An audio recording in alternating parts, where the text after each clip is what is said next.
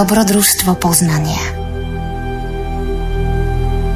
Spoznajme seba samých a spoznáme svet. Zapáľme v sebe obetavú vôľu a vyvedie nás ako zlatá niť z labyrintu neslobody.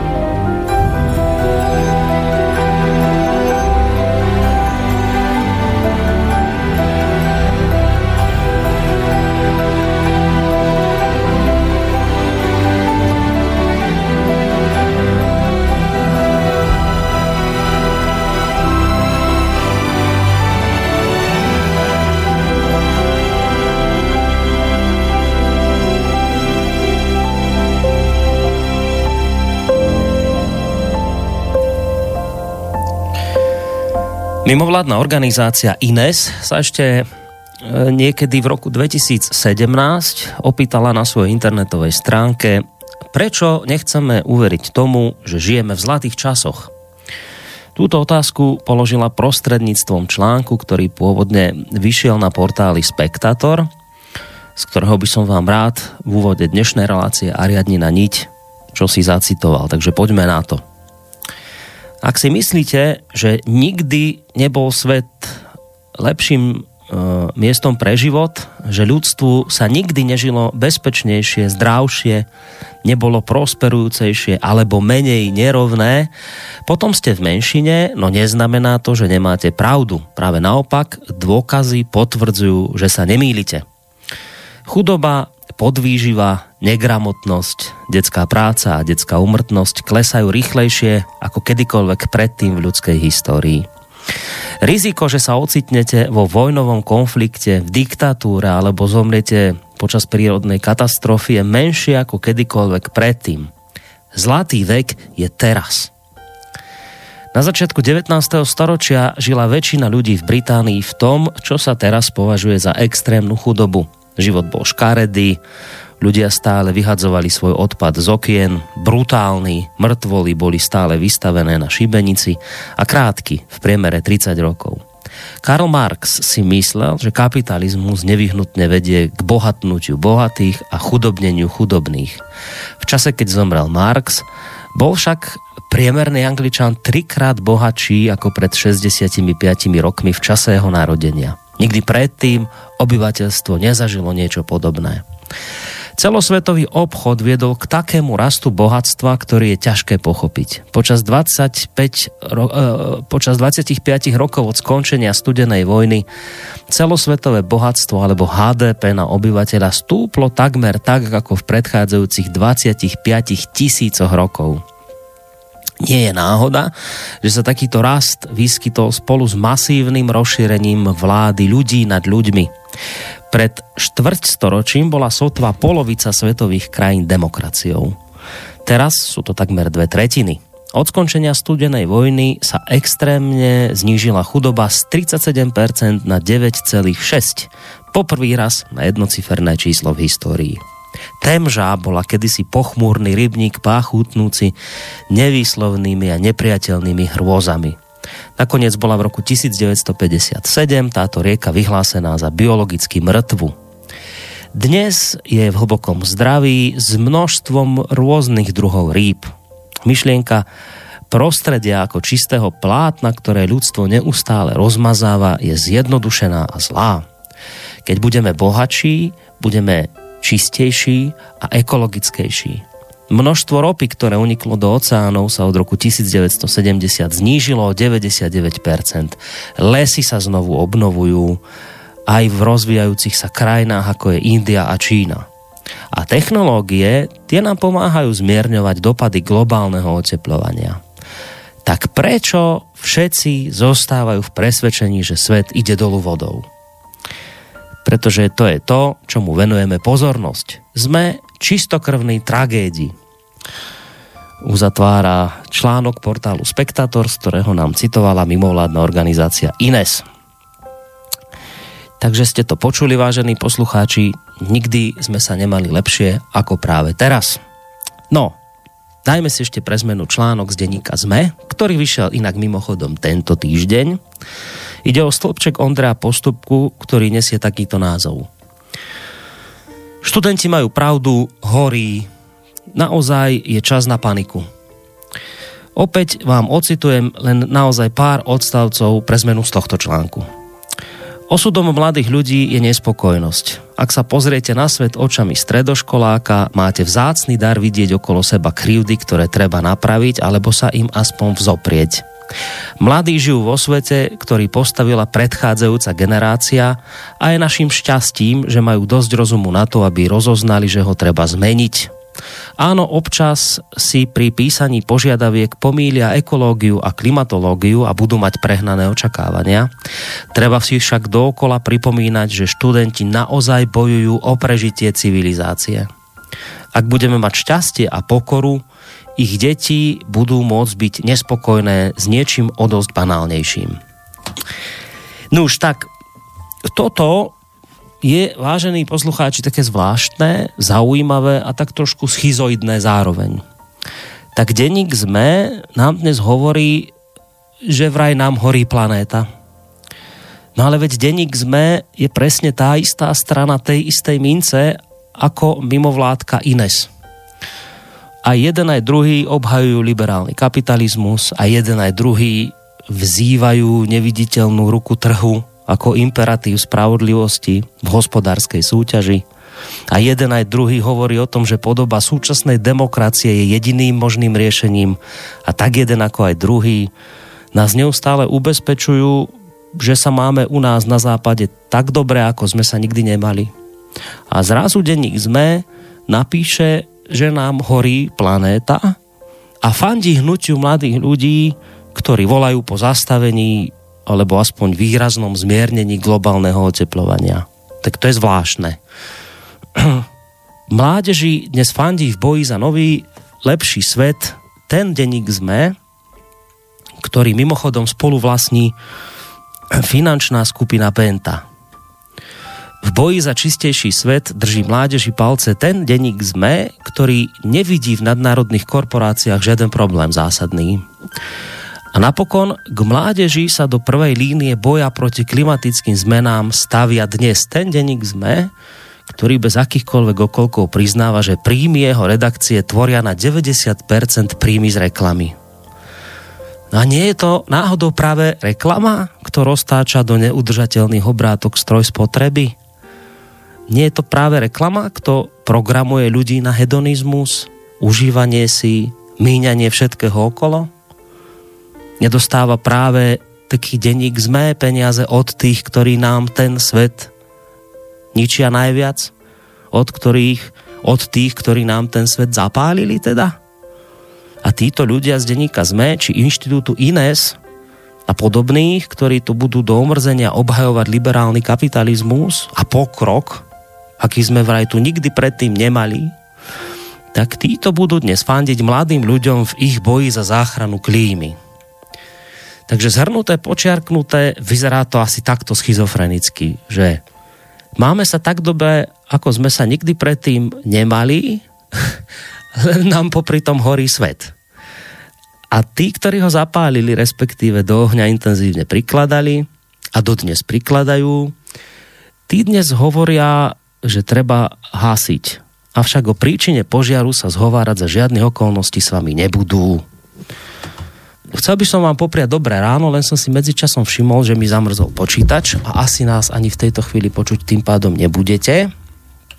Nie som si celkom istý, či nás vôbec počuje Emil Páleš. Áno, ja počujem. Dobre, výborne, dobre. Takže sa nám podarilo tieto prvotné technické problémy zažehnať. To je teda informácia aj pre vás, vážení poslucháči, ktorí ste sa rozhodli, že najbližšie 3 hodiny slova a hudby budete venovať nám. Samozrejme, bude fajn, keď nás nebudete len počúvať, ale keď sa do tejto našej diskusie alebo do toho, o čom bude Emil rozprávať, aj nejakým spôsobom zapojíte. Ideálne sú maily studiozavináčslobodnyvysielac.sk, ktoré vždy v závere relácie v tej poslednej hodinke potom aj prečítame alebo môžete písať aj cez našu internetovú stránku, keď si kliknete na zelené tlačítko otázka do štúdia. No, e, aj ten technický problém, aj ten môj úvod nám už zobral značnú časť nášho času, takže dlhšie ja už hovoriť nebudem, lebo máme toho dnes opäť dosť akurát. Človek by povedal, že 3 hodiny sú dosť, ale tie preletia ako voda, takže Emil ešte raz príjemný dobre. Dobré ránko ti prajem. No. Uh, Dobré ráno a ja prajem všetkým. No, e, teraz neviem, že čo všetko si z toho úvodu počul, či chceš na to nejakým spôsobom reagovať, alebo ideme hneď e, postup... A, áno, ako to, tak dobre, Boris, že si spomenul tie pozitívne veci, lebo to je, to je pravda. Vlastne, že čo všetko sme dokázali, čo sa zmenilo, proste to sú obrovské zmeny, čo sa podarili teraz v modernom svete, či to je hygiena, alebo že ľudia majú čo jesť a a deti neumierajú a podobne. A treba si to pripomenúť a proste sa z toho aj tešiť alebo z toho čerpať to sebavedomie, že sme dokázali veľké výzvy a hrozby prekonať a že, že ľudstvo, keď chce, tak um, má, má, má tú tvorivú schopnosť a, a, bude to zas, ale bude to taký kontrast, že ja budem hovoriť o tom, ako ten svet upadá, ale um, proste ono je to pravda súčasne. Musíme si to uvedomiť, že vlastne sme veľa dokázali, ale dajú sa uvieť zase iné veci, ktoré, že my sme, my sme prekonali mnoho tých starých víziev, ale vznikajú úplne nové, ktoré zase v minulosti vôbec neexistovali.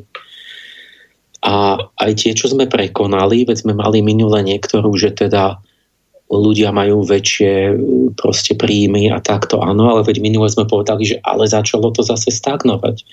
Čiže aj to, čo sme dosiahli, ten, ten rast príjmov, tak zrazu to môže sa stratiť a môžeme ísť naspäť.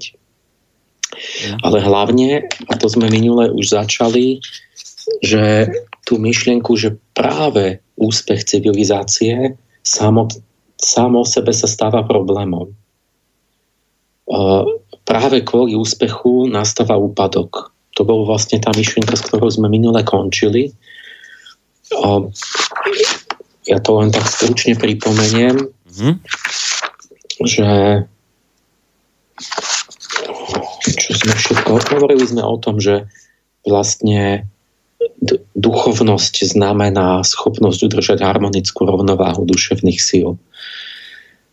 Um, že všetky akoby formy spoločnosti, vláda, vedy, umenia, všetko vyviera v podstate z, z hodnot, ako z takého prámenia a korenia, že transfigurácia tých hodnot e, vytvára tie rôzne typy spoločnosti, rôzne izmy, rôzne romantizmus, osvietenstvo, e, hento, tamto a že každý ten, každý ten ako keby odklon od toho harmonického stredu smerom k niektorému právzoru vytvorí najprv určitý typ psychologickej štruktúry, úplne iný typ spoločnosti. A keď sa to trochu začne viac vychylovať na, na jednu stranu, tak vzniká porucha osobnosti alebo nejaké tie spoločenské neduhy, uh, poruchy, proste tie, tie deštruktívne izmy, a že potom vlastne zase to kývadlo, tie negatívne následky nás donútia ísť naspäť opačným smerom a že takto vlastne tá, tá strata rovnováhy, tá neducha prítomnosť, že zapričinuje cykly. Buď psychické alebo politické, celospoločenské. A že, že vlastne my by sme si to mali uvedomiť, nie v tom lietať automaticky, že narážať proste na tie mantinely a potom si vždy uvedomovať, že aha, tak už sme to prepiskli, že to sme proste zobrali nejakú ideológiu a išli sme extrémne, že rovnosť, až bolo totálne rovnostárstvo alebo sloboda, až z toho vznikne chaos a, alebo proste budeme len, len veriaci a sa modliť, až úplne zanedbáme, ja neviem, obyčajnú telesnú hygienu a budeme umierať ako v stredoveku. Uh, hovorili sme o tom, že vlastne tá, tá, ten, nájsť ten, udržať a nájsť ten stred, tú rovnováhu, že to je plodné že tam je to najslobodnejšie, že tam je najľudskejšia spoločnosť. Dali sme si rád príkladov toho Wilfreda Barreta, ktorý hovoril o striedaní elit, že sa cyklia líšky, levy a rôzne tieto mm. jeho rezidua psychické, iracionálne, ktoré on takto nazval. Mali sme tam Sorokina, ktorý hovoril, že sa strieda tá idealistická, materialistická sústava, ale že keď to je v, tej, v tom bode rovnováhe, tak vlastne je to najplodnejšie obdobie kultúrne. Um, mali sme tam toho Jonathana Hajta, tento sa znazval morálne matrice a ukázal, že ako kultúrna vojna v Amerike sa preto vyostruje, lebo sa jednostranne upínajú na iné in, inú podmnožinu tých základných morálnych právzorov a, a ignorujú druhú polku tých právzorov a vlastne tí druhí to sa zastávajú a takto vlastne to smeruje k vojne. A, a prišli sme k tomu, že nakoniec, keď, sa, keď už sa aj podarí určitú rovnováhu, tak to znamená skok vpred. Znamená to vyriešenie určitých problémov, ale na novom vyššom stupni vzniknú novo, nové problémy, vždy vznikne nejaká nová výzva, keď vznikne nov, nový, zložitejší, nejaký vyšší život. Nikdy sa ne, nedá zaspať na Vavrínoch a proste už si iba neviem, si lahnúť na diván a nič nerobiť, lebo musíte sa akoby udržať, musíte, ako, to ako keby ste mus, lietali, že vták nemôže prestať mávať krídlami, lebo už je vysoko začne padať. Hmm. Takže ten moment, kedy tá civilizácia nastal nejaký zostup, tak vtedy ten, ten úspech, ten blahobyt, ten, tie nové možnosti, tak to, sa, to je tá najväčšia finálna výzva, ktorú väčšinou neprežili tie civilizácie, že Rím, keď zmocnil a zbohatol, tak ľudia zleniveli a stratili cnosti a vlastne začali sa tam iba zabávať a, a žiť z otrokov. Uh, Ibn Khaldun bol ten arabský učenec, čo popísal tieto civilizačné cykly z tej ich skúsenosti tam s tými, s tými Arabmi a takto, že vlastne vždy nejaká civilizácia ako tí beduíni, ktorí žijú v tvrdých podmienkach, vyvinú určité ľudské cnosti, súdržnosť a, a nejakú čestnosť a, a tým zosilnejú, dobijú nové územie, tú, tú, tú civilizovanú spoločnosť, ktorá si žije v blahobite a chvíľu expandujú, ale potom ich vnúci a právnuci už ktorí žijú v tom blahobite a výmoženostiach, že ste zlenivejú, zhlúpnu a zase príde ďalšia vlna novoprichodzích, ktorí, ktorí majú, majú určitú cnosť a ovládnu tých, tých zmekčilých a akoby znes, znesvornených obyvateľov tých, tých civilizovaných miest, napriek tomu, že majú vedomosti a techniku a tak. A teda, že blahobyt je pokušenie. A dávali sme príklad, že paradoxu prekliatia prírodných zdrojov, že v krajiny, ktoré majú obrovské sú obdarené nerastným bohatstvom, je spočítané, že sú na tom horšie majú menej demokracie, majú viac vojen, násilia, korupcie, neslobodné vlády.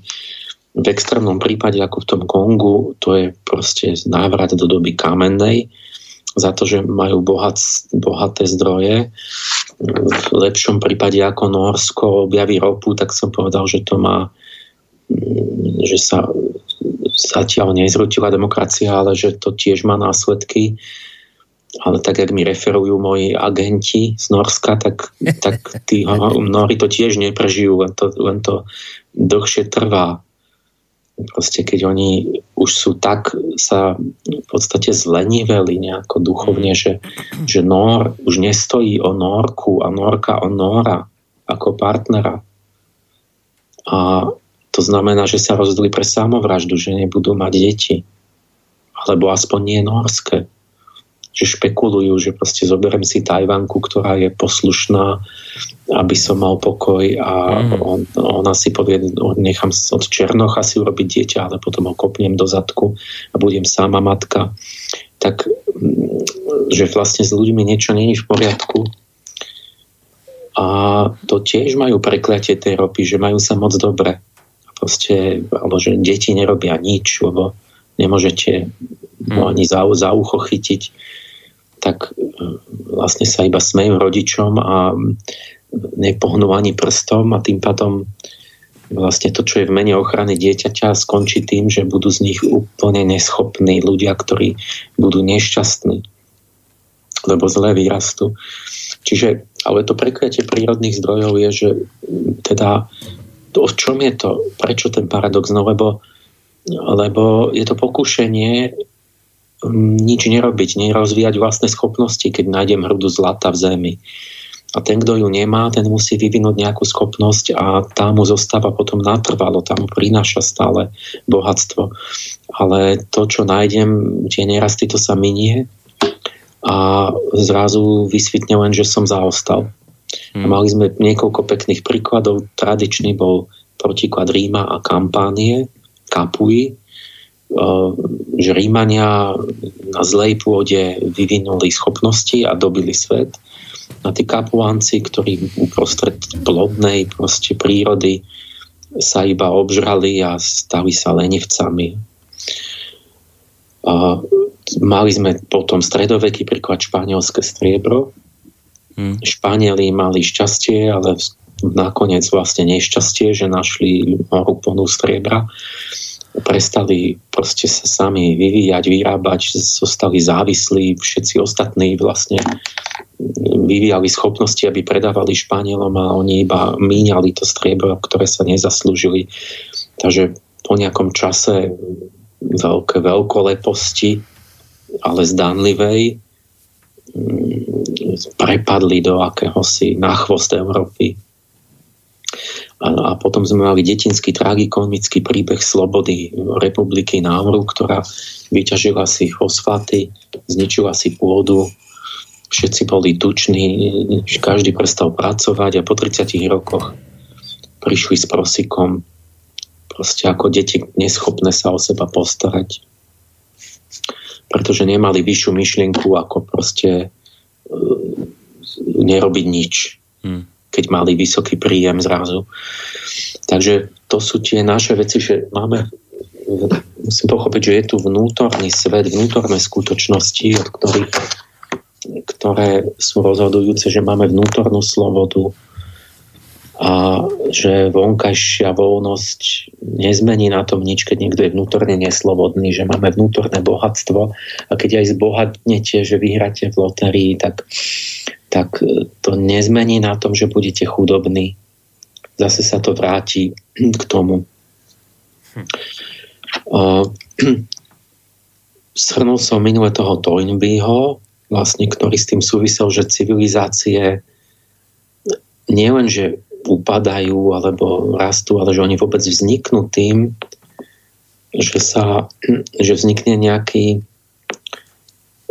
akoby tá duchovná iskra zvnútra, že, že vlastne nevznikajú vďaka blahobytu a dobrým podmienkam a počasiu a neviem, polohe, ale práve, že to vyzerá v dejinách tak, že keď je ťažké podmienky, výzvy, nejaké, nejaký útlak, nejaká ťažká situácia a reaguje na to duchovne správne tá skupina, tak splodia niečo, nejakú inováciu, nejaký vnútorný pokrok, ktorý potom je tak cenný, že ich to vyniesie na, na vrchol nad všetky ostatné civilizácie.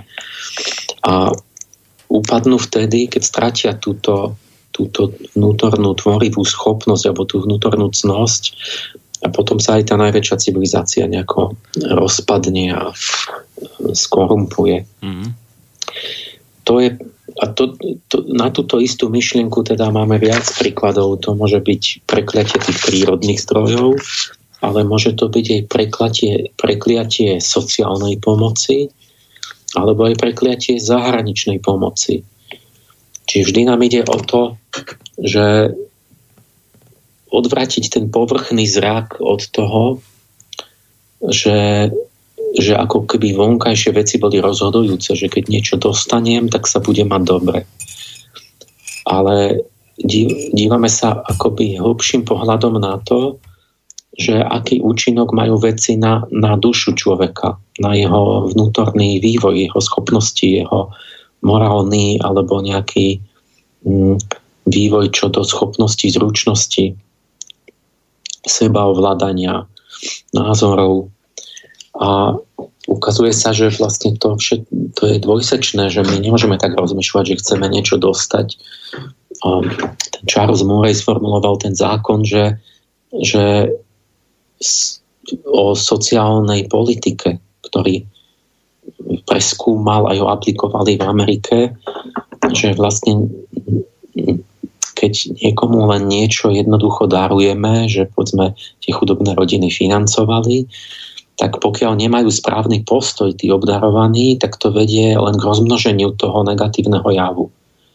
Čiže nedá sa to takto jednostranne poňať, že vlastne chceli nahradiť manžela tým slobodným matkám a vlastne vyrobili, len sa začalo rapidne množiť množstvo tých slobodných matiek tých neúplných rodín, kde tie deti zle vyrastali, lebo vlastne oni začali financovať a neúplná rodina bez otca sa stala finančne výhodná, takže bolo neracionálne zakladať normálnu rodinu.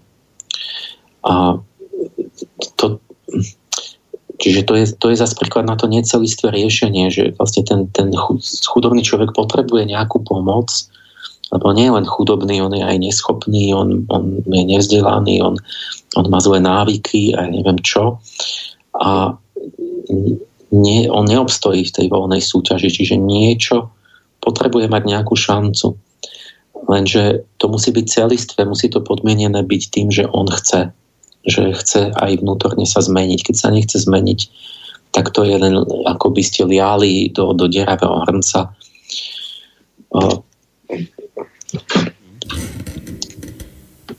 No a tuto niekde tu sme, sme skončili Áno, tu a tu ale končili. som ešte nestiel povedať, že ten istú, tá istá verzia je tzv. to prekliatie zahraničnej pomoci. Teda, že nepomáhate nejakej sociálnej vrstve u vás doma, ale nejakej krajine, sme v Afrike. A teraz otázka je, že či to, zase je to veľmi jemná otázka, ktorú treba poňať celistvo, lebo treba, si, treba vnímať, že či, či robíme morálny hazard alebo nie.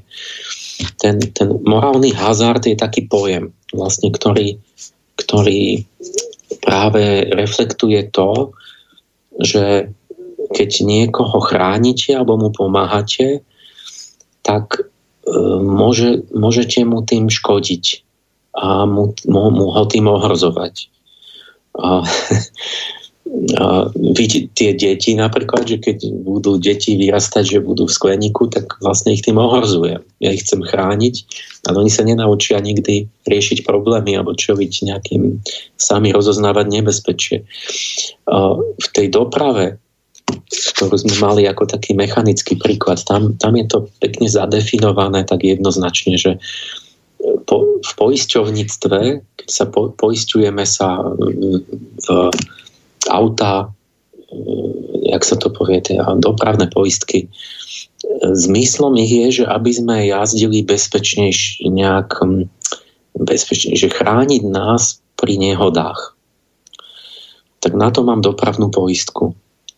A teraz ale paradox je, že to je zároveň morálny hazard, lebo keď sú ľudia poistení, tak majú pocit, že vlastne pred následkami nehôd, tak majú, vnímajú tie nehody ako menej vážne, lebo keď sa stane nehoda, tak vlastne sa nestalo až niečo tak hrozné, lebo som poistený. A tým pádom možno niektorí vodiči jazdia bezstarostnejšie, alebo neuvedome, ale všetci jazdíme bezstarostnejšie a vzniká paradoxná vec, že vlastne poistenie proti morálnym, proti dopravným nehodám spôsobuje dopravné nehody. A tie poisťovne to majú spočítané, že, že havarijné poistenie zvyšuje počet smrteľných a iných nehôd o 10% Čiže my síce čo si dosiahneme, ale zároveň my sme o desatinu zvýšili počet tých nehôd, pred ktorými sa chceme chrániť, tým, že sme sa poistili, lebo, lebo si dávame menej pozor.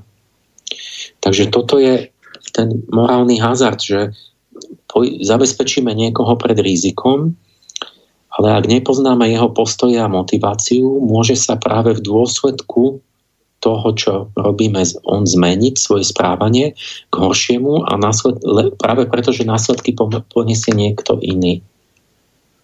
Čiže ja sa poistím, prestanem si s tým robiť starosti, lebo ja som zabezpečený pred rizikom a tým pádom spôsobujem viac tých, tých nehôd alebo nejakých iných negatívnych vecí a niekto iný si to musí vypiť potom. Áno, však to je presne to isté, čo si spomínal, myslím, aj v prvej relácii, keď si hovoril o bezpečnostných pásoch v autách a, a ja neviem, v autách, ktoré sú dnes na vysokej technologickej úrovni, no tak ale problém je v tom, že síce áno, všetko je to bezpečnejšie, lenže zmenil sa nám človek s týmito vynálezmi a ten je nezodpovednejší vďaka tomu, čiže to je zase vlastne presne ten istý, ten istý prípad teraz, ktorý rozprávaš. No a teraz extrémny príklad toho morálneho hazardu je vlastne tá pomoc e, tým rozvojovým krajinám. E, ja som si pozrel jedného pána, čo dostal Nobelovú cenu nedávno, Angus Deaton, je špecialista práve na toto, na, tie, na tú pomoc rozvojovým krajinám a, a, a tieto veci. No on to zhodnotil kriticky a presne takto povedal, že no, je potrebné niečo robiť, ale v súčasnej podobe spôsobuje tá zahraničná pomoc viac škôd než osohu. Čiže ona, tá ekonomická pomoc zase, keď to bolo kedysi, alebo v niektorých krajinách, tak to evidentne pomohlo nejako. Ale ten, nejak sa ten svet mení, alebo ľudia sa menia a teraz evidentne proste tá pomoc nepomáha a, a vlastne škodí. A prečo? Jak to je možné, že keď pomáhame Afrike, že im to škodí? Hmm. Že on dal porovnanie, že India a Čína je tak obrovská, že to sú miliardy ľudí, tak tam už ani nevládzeme pomáhať, jak by sme my pomohli, keď ich je od mnohonásobne viac, tak oni sa museli spoliehať už viac na seba a pozdvihli vlastnými silami stovky miliónov z chudoby bez cudzej pomoci.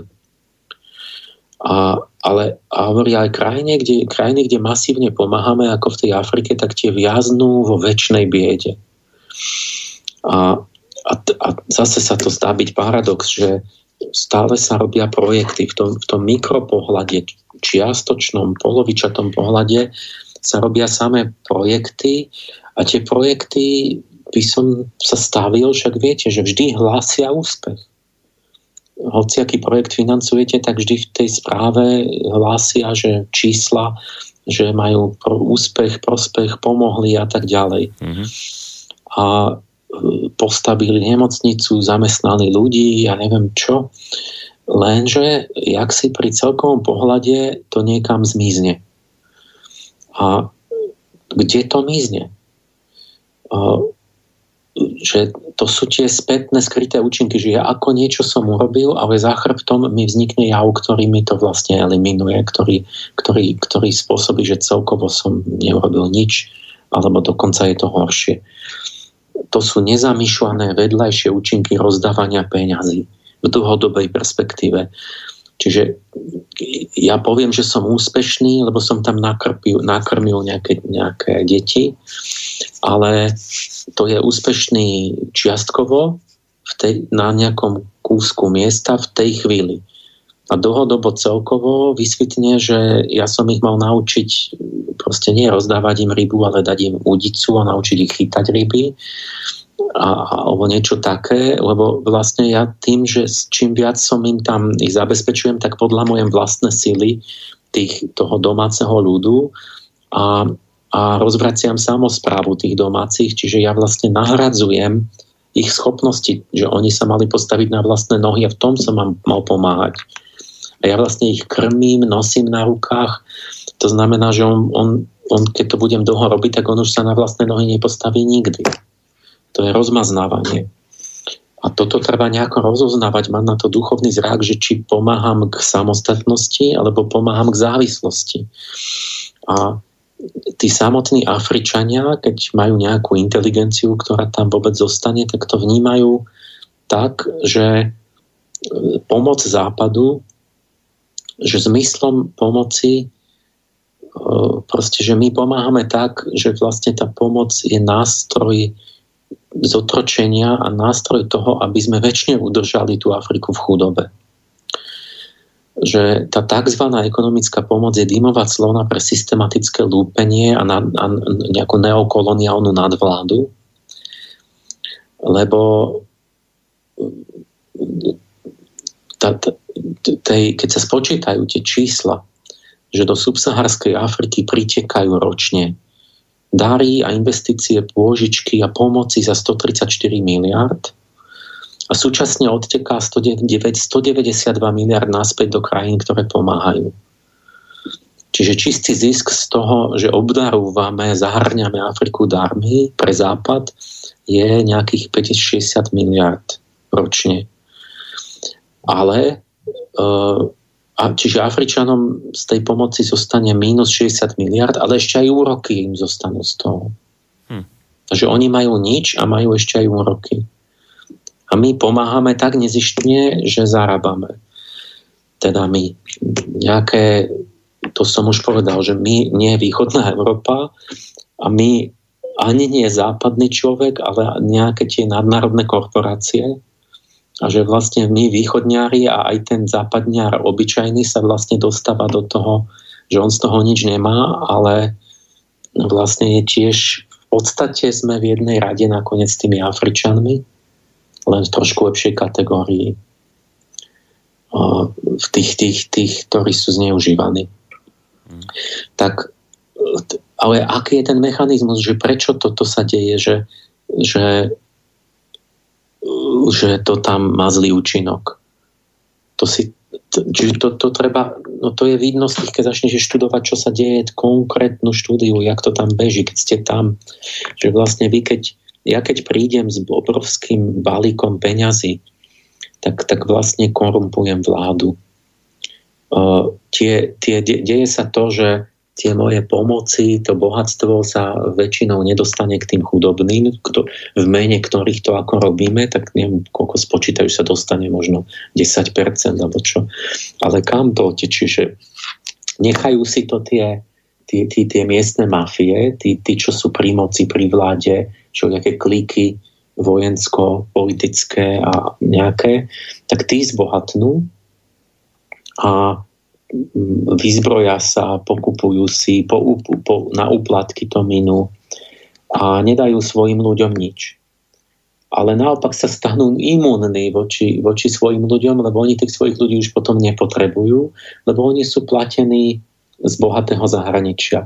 Čiže ja vlastne zrujnujem demokraciu, zabraním tým ľuďom rásť s vlastnými silami krok po kroku, vy, vyradím ich z toho procesu, že by mali vplyv na vládu, pretože ten, ten, on, ten, ten Černoch tam v tej Tanzánii on to ne, nemá vplyv, lebo, lebo ten, ten, kto mu vládne, je platený v podstate zahraničným nejakým hegemónom. A ten si môže potom dovoliť utlačovať, zabíjať, nerovnosť, nefungujú miestne trhy, pretože tam navalím výrobky, ja neviem, proste, ktoré sú vyrábané špičkovou technológiou niekde na západe, takže oni vlastne nemôžu ani nemôžu nejak prirodzene tú ekonomiku rozvinúť, aj ich to, ich to zbrzdí, že nemôžu nič vyrábať a nič e, akoby nič, s ničím konkurovať. Takže oni sa politicky dostanú do totality, ekonomicky na, na, že sú vyradení z konkurencie. Vláda nemusí potrebovať reagovať vôbec na potreby tých ľudí.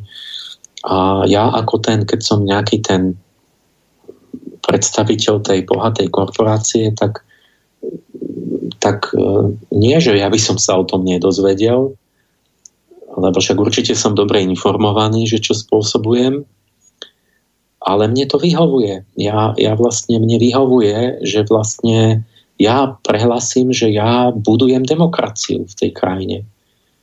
Že ja v nejakej proste Nigerii budujem demokraciu, že ja som pomohol, No a ja akože sa už nestarám o to, že tam sa nejaký miestny, čiže ich vlastní zlí ľudia to povedzme niekde odpásli na korupciu a na zlé veci a nedali to tým svojim potrebným. To už je ich vlastná zodpovednosť, lebo oni majú slobodu sa rozhodnúť, čo s tým chcú. A, a, ale vždy to dám nejakým týmto skazeným ľuďom, aby lebo, lebo vlastne oni mi umožnia lúpiť tú krajinu a oni si tam nastolia svoj, svoju nejakú, nejaký útlak a tak vlastne mám ako taký neokolonializmus, kde mám čisté ruky, že nemám tam ja vlastnú armádu francúzsku alebo anglickú, aby som strieľal do tých, do tých domorodcov. A to oni robia teraz za mňa sami. Oni sami seba strieľajú potom a a ja mám čisté ruky, pretože oni majú slobodu. Takže to je také mm. trochu zlomyselné, ako keby sme som dieťaťu dal slobodu, že dám trojročným slobodu, aby sa hrali s vysokým nápetím a poviem, že som není zodpovedný, a, a, ale pritom mám z toho vlastne profit.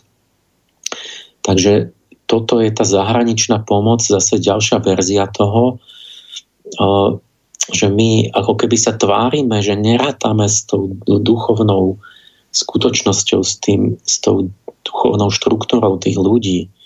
Proste dáme abstraktný princíp demokracie a slobody a, a ne, ako vôbec my, my sa nestaráme, že, že vlastne kde sú tí ľudia, na čo, ako vedomím, na akom sú stupni, čo pre nich je dobre naozaj, aby, aby mohli nejako rásť a silneť. Naopak využívame to, že majú nejaké slabosti, aby sa nikdy nedostali z nich, z tej biedy von. Čiže toto sa vrátim k tým sociálnym vrstvám, že bieda, my máme biedu vonkajšiu a my všetko musíme chápať, že existuje duchovný svet. Prakticky praktické duchovno, že existuje vnútorná bieda, bieda hodnot. A všetky tie, tie, tie vonkajšie veci sú odrazom tých vnútorných. Keď je vnútorná bieda, ja, ja, keby, som, keby celá galaxia darovala dary, tak nemôžete odstrániť vonkajšiu biedu. Preto tieto, tieto povrchné, sociálne, akoby humanitárne, ľudomilné projekty sú, sú proste nemožné. Vy môžete, to je liatie do dieravého hrnca. My musíme súčasne ísť v rovnováhe, teda odstraňovať vnútornú biedu s tou vonkajšou. Keby sme chceli len vnútornú odstraňovať, tak by to bolo také, že by nám povedal, že, že pozri sa, ja som taký hladný, že ja nemôžem počúvať tvoje filozofické prednášky, lebo odpadnem do bezvedomia no musíš mi dať zároveň aj kus chleba, keď chceš, aby som počúval tvoju filozofiu. Čiže zase tam je tá rovnováha, ale musí to ísť ruka v ruke a ten, to, čo Murray riešil, to bola tá underclass a bola aj vynikajúca kniha od Dal, Dalrimpla, že ako si vychovať chudobu.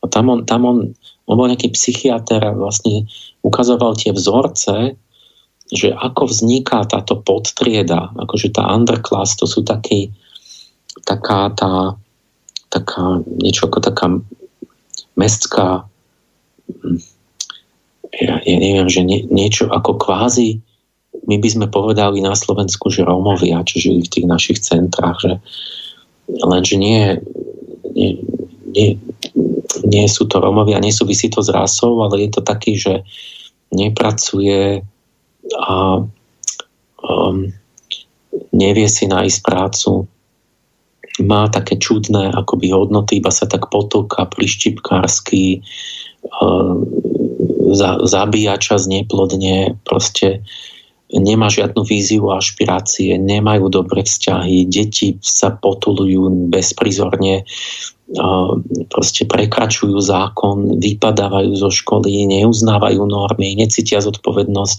nedôverujú tej slušnej spoločnosti a inštitúciám. Proste to je taká nejaká skupina, ktorá vypadla z civilizácie a od normálnej spoločnosti ich delí mentálna priepasť.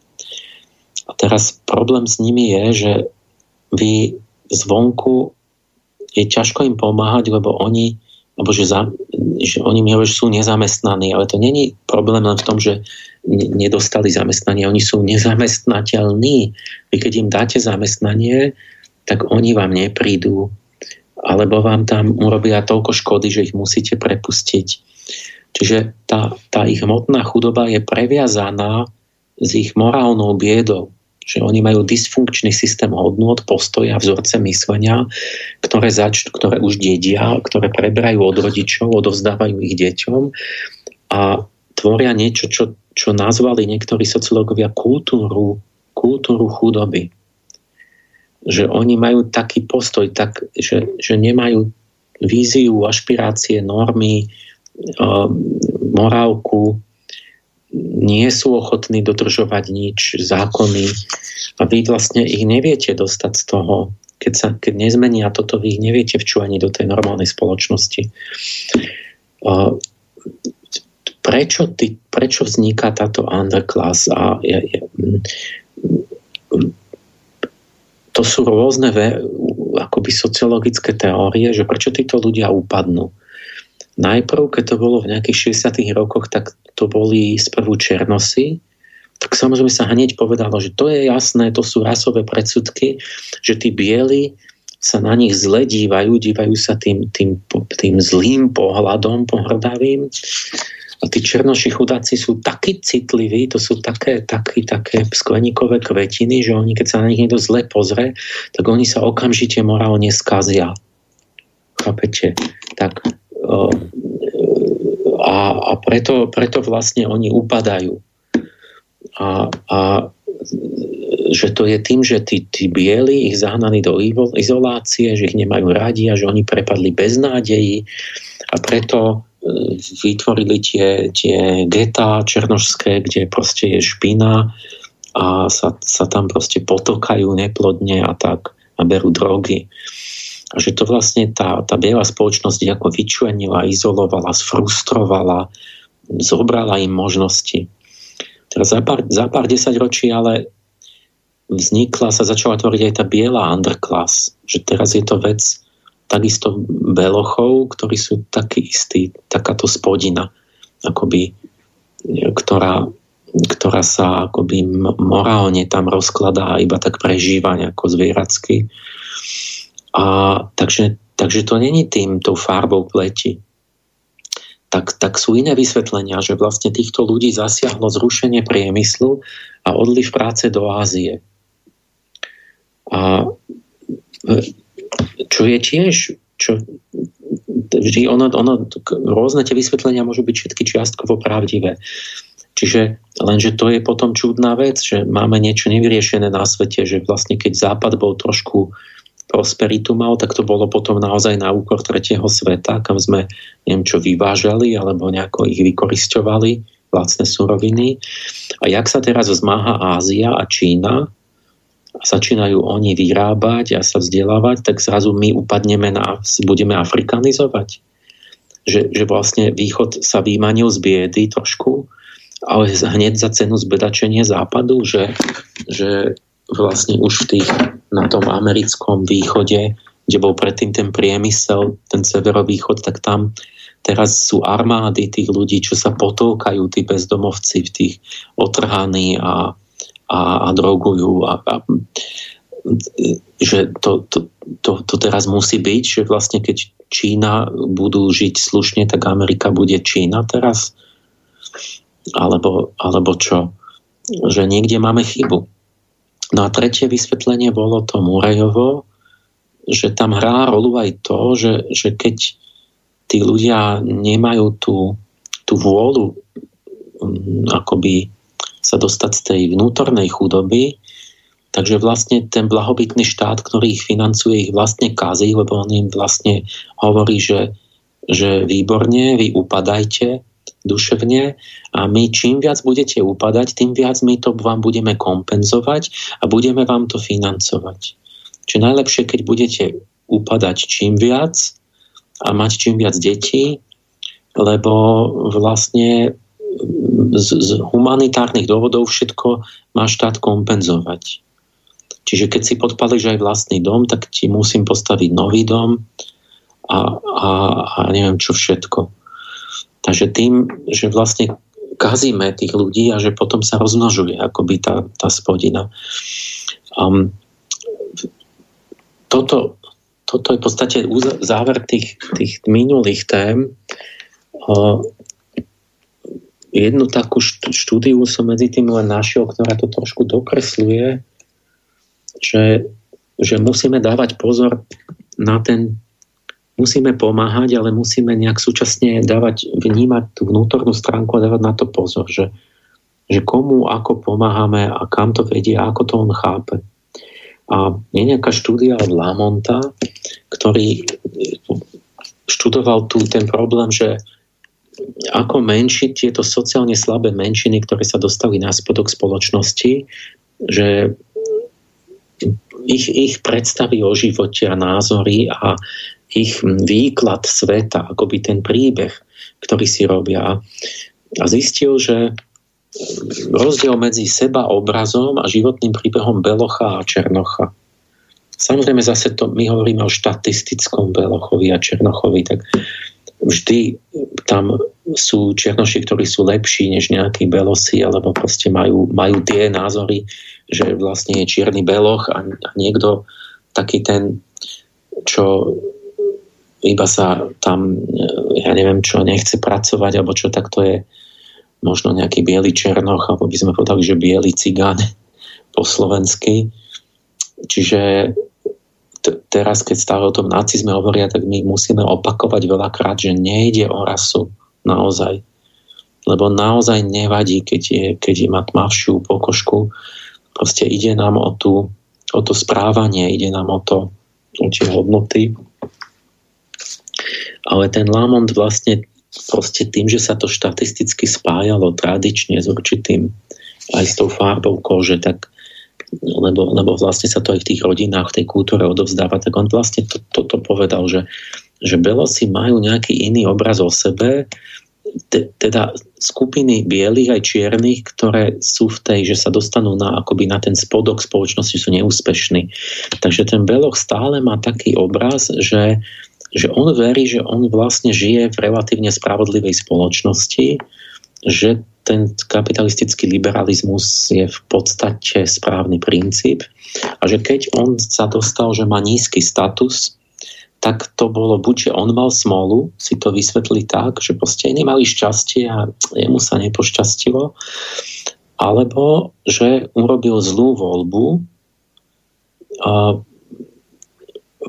ale že teda ju urobil on a že si je sám zodpovedný a je hrdý stále na to, že je teda relatívne sám sebestačný, že nepotrebuje, aby ho druhí živili, že je síce chudobnejší, ale že teda dokáže uživiť nejakú rodinu a deti.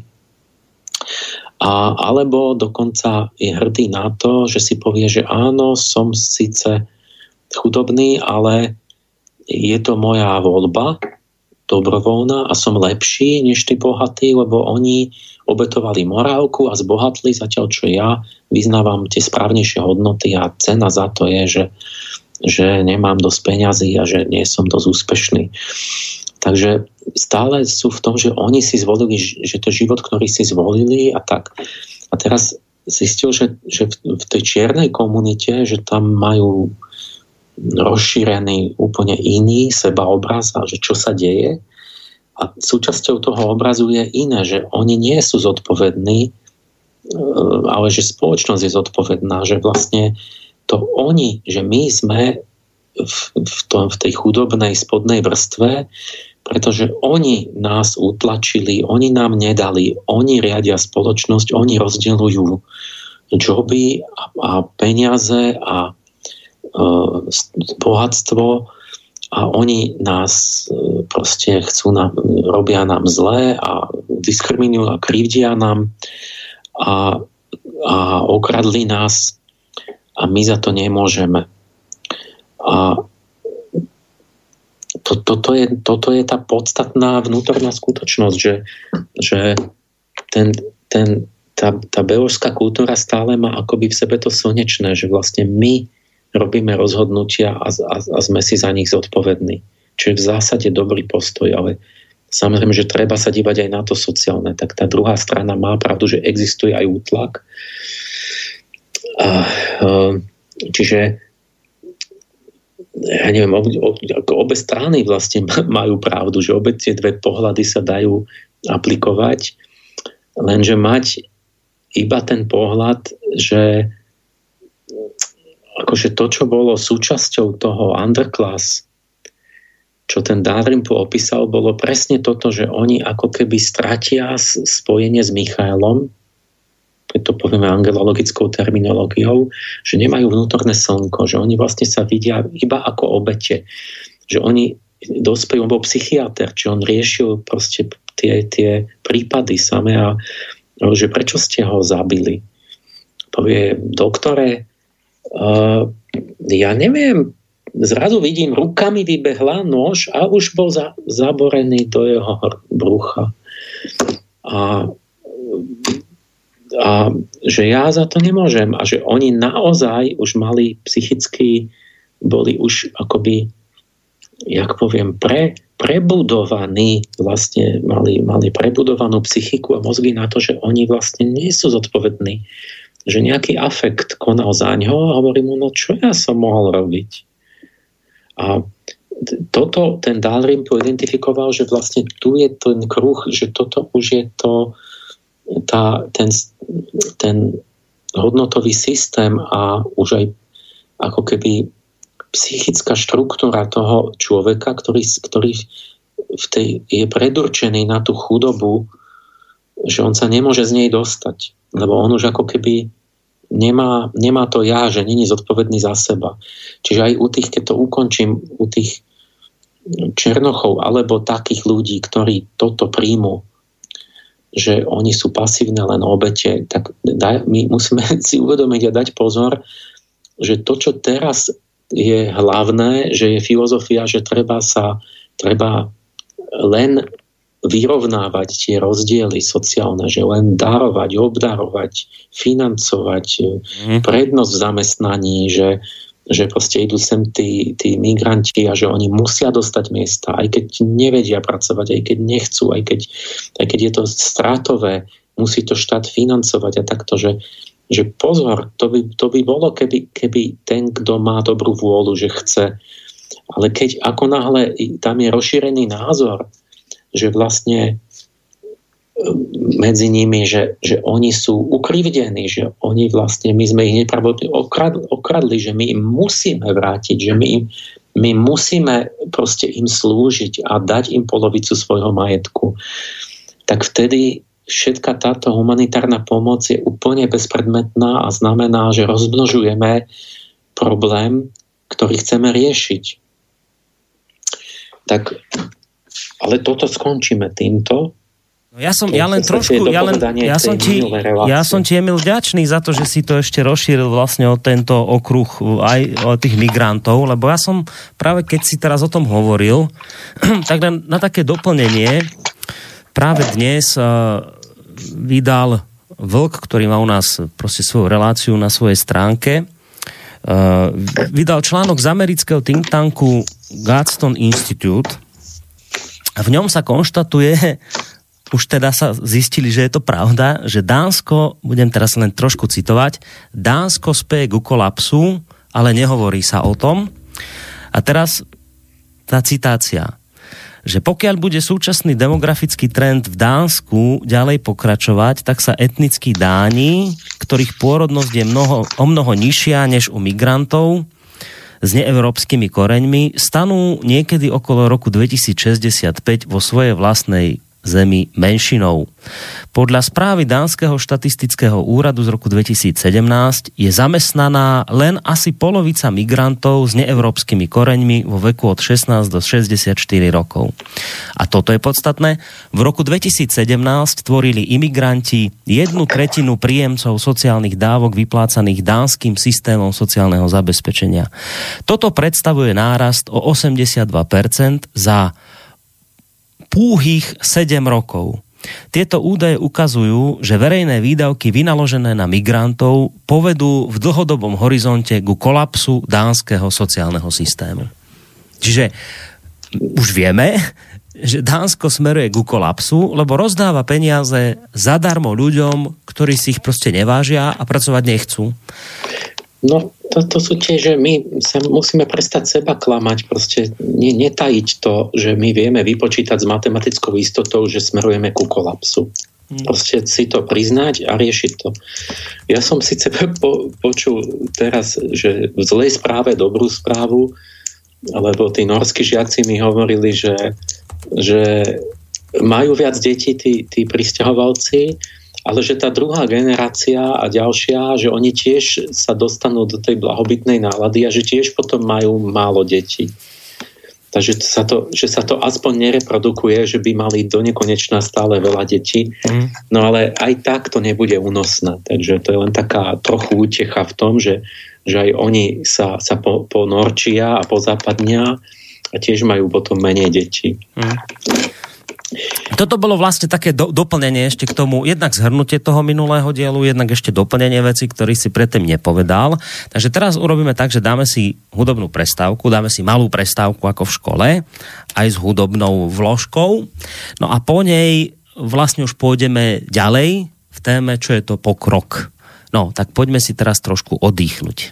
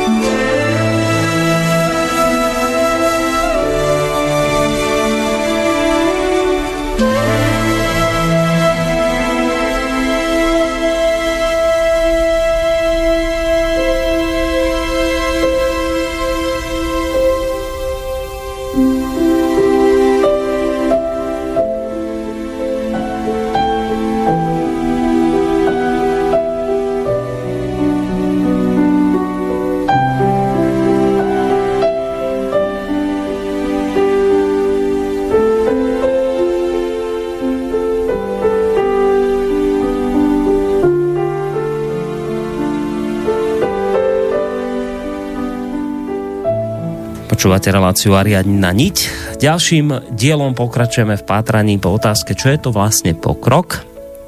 Ako som spomínal už v úvode, Samozrejme môžete napísať maily na adresu studiozavinačslobodnyvysielac.sk alebo písať cez našu internetovú stránku, keď si kliknete na zelené tlačítko otázka do štúdia.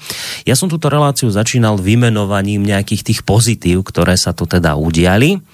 A jedno z tých pozitív, ktoré sa spomínalo v konštatovaní mimovládky Ines, ktorá to vlastne prevzala z portálu Spektátor bolo konštatovanie, že je nám dobré aj preto, lebo technologicky napredujeme.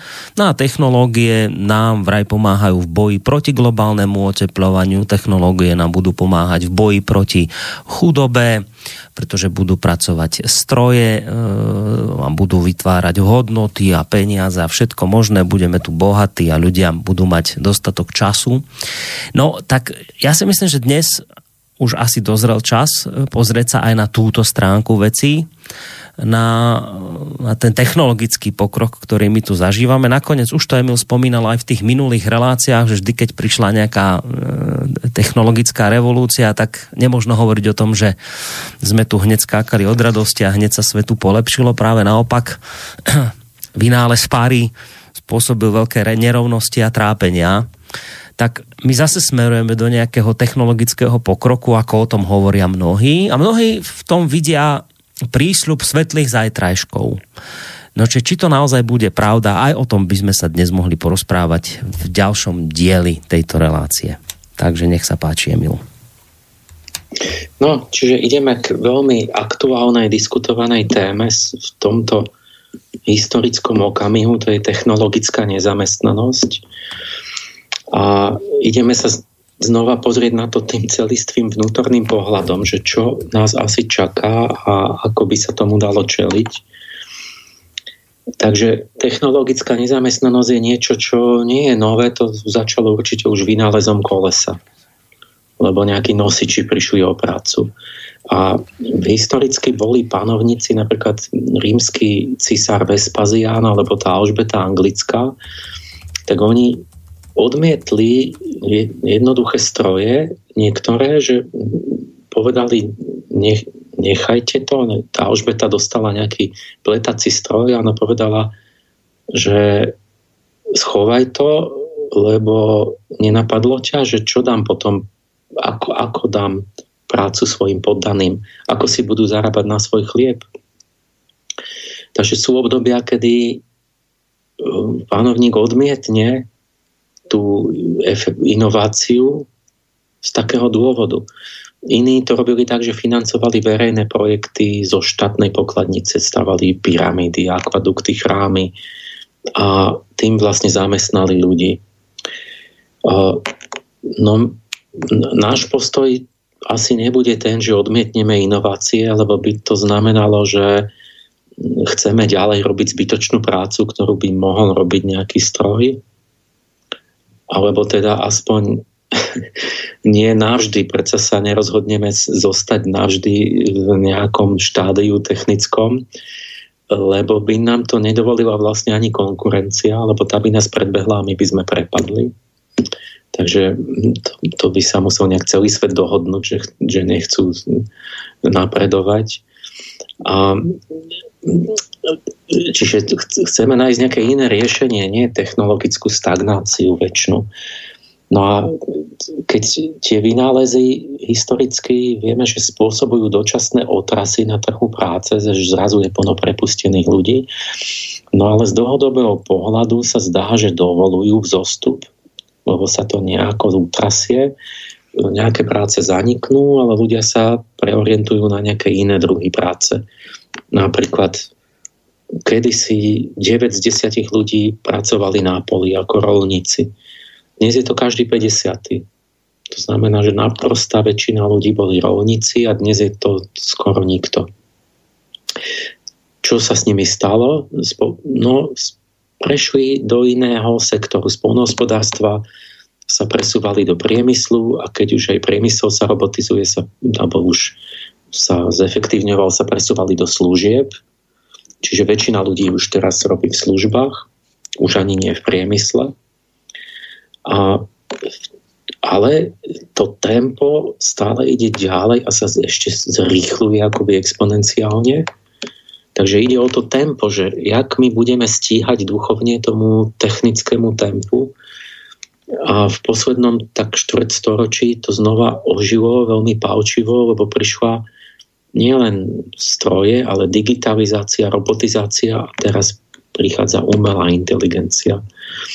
A Teraz hrozí, že celé pracovné odvetvia miznú, ale bezprecedentným tempom, tak rýchlo, že je otázne, či sa tomu vieme prispôsobiť.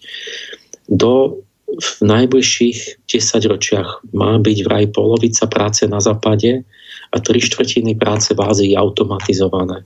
Čiže tí ľudia budú prepustení. Výrobky dnes sa hrnú, Mercedesy vychádzajú z hál, každú minútu vidie auto, E, a tam nie je živej duše.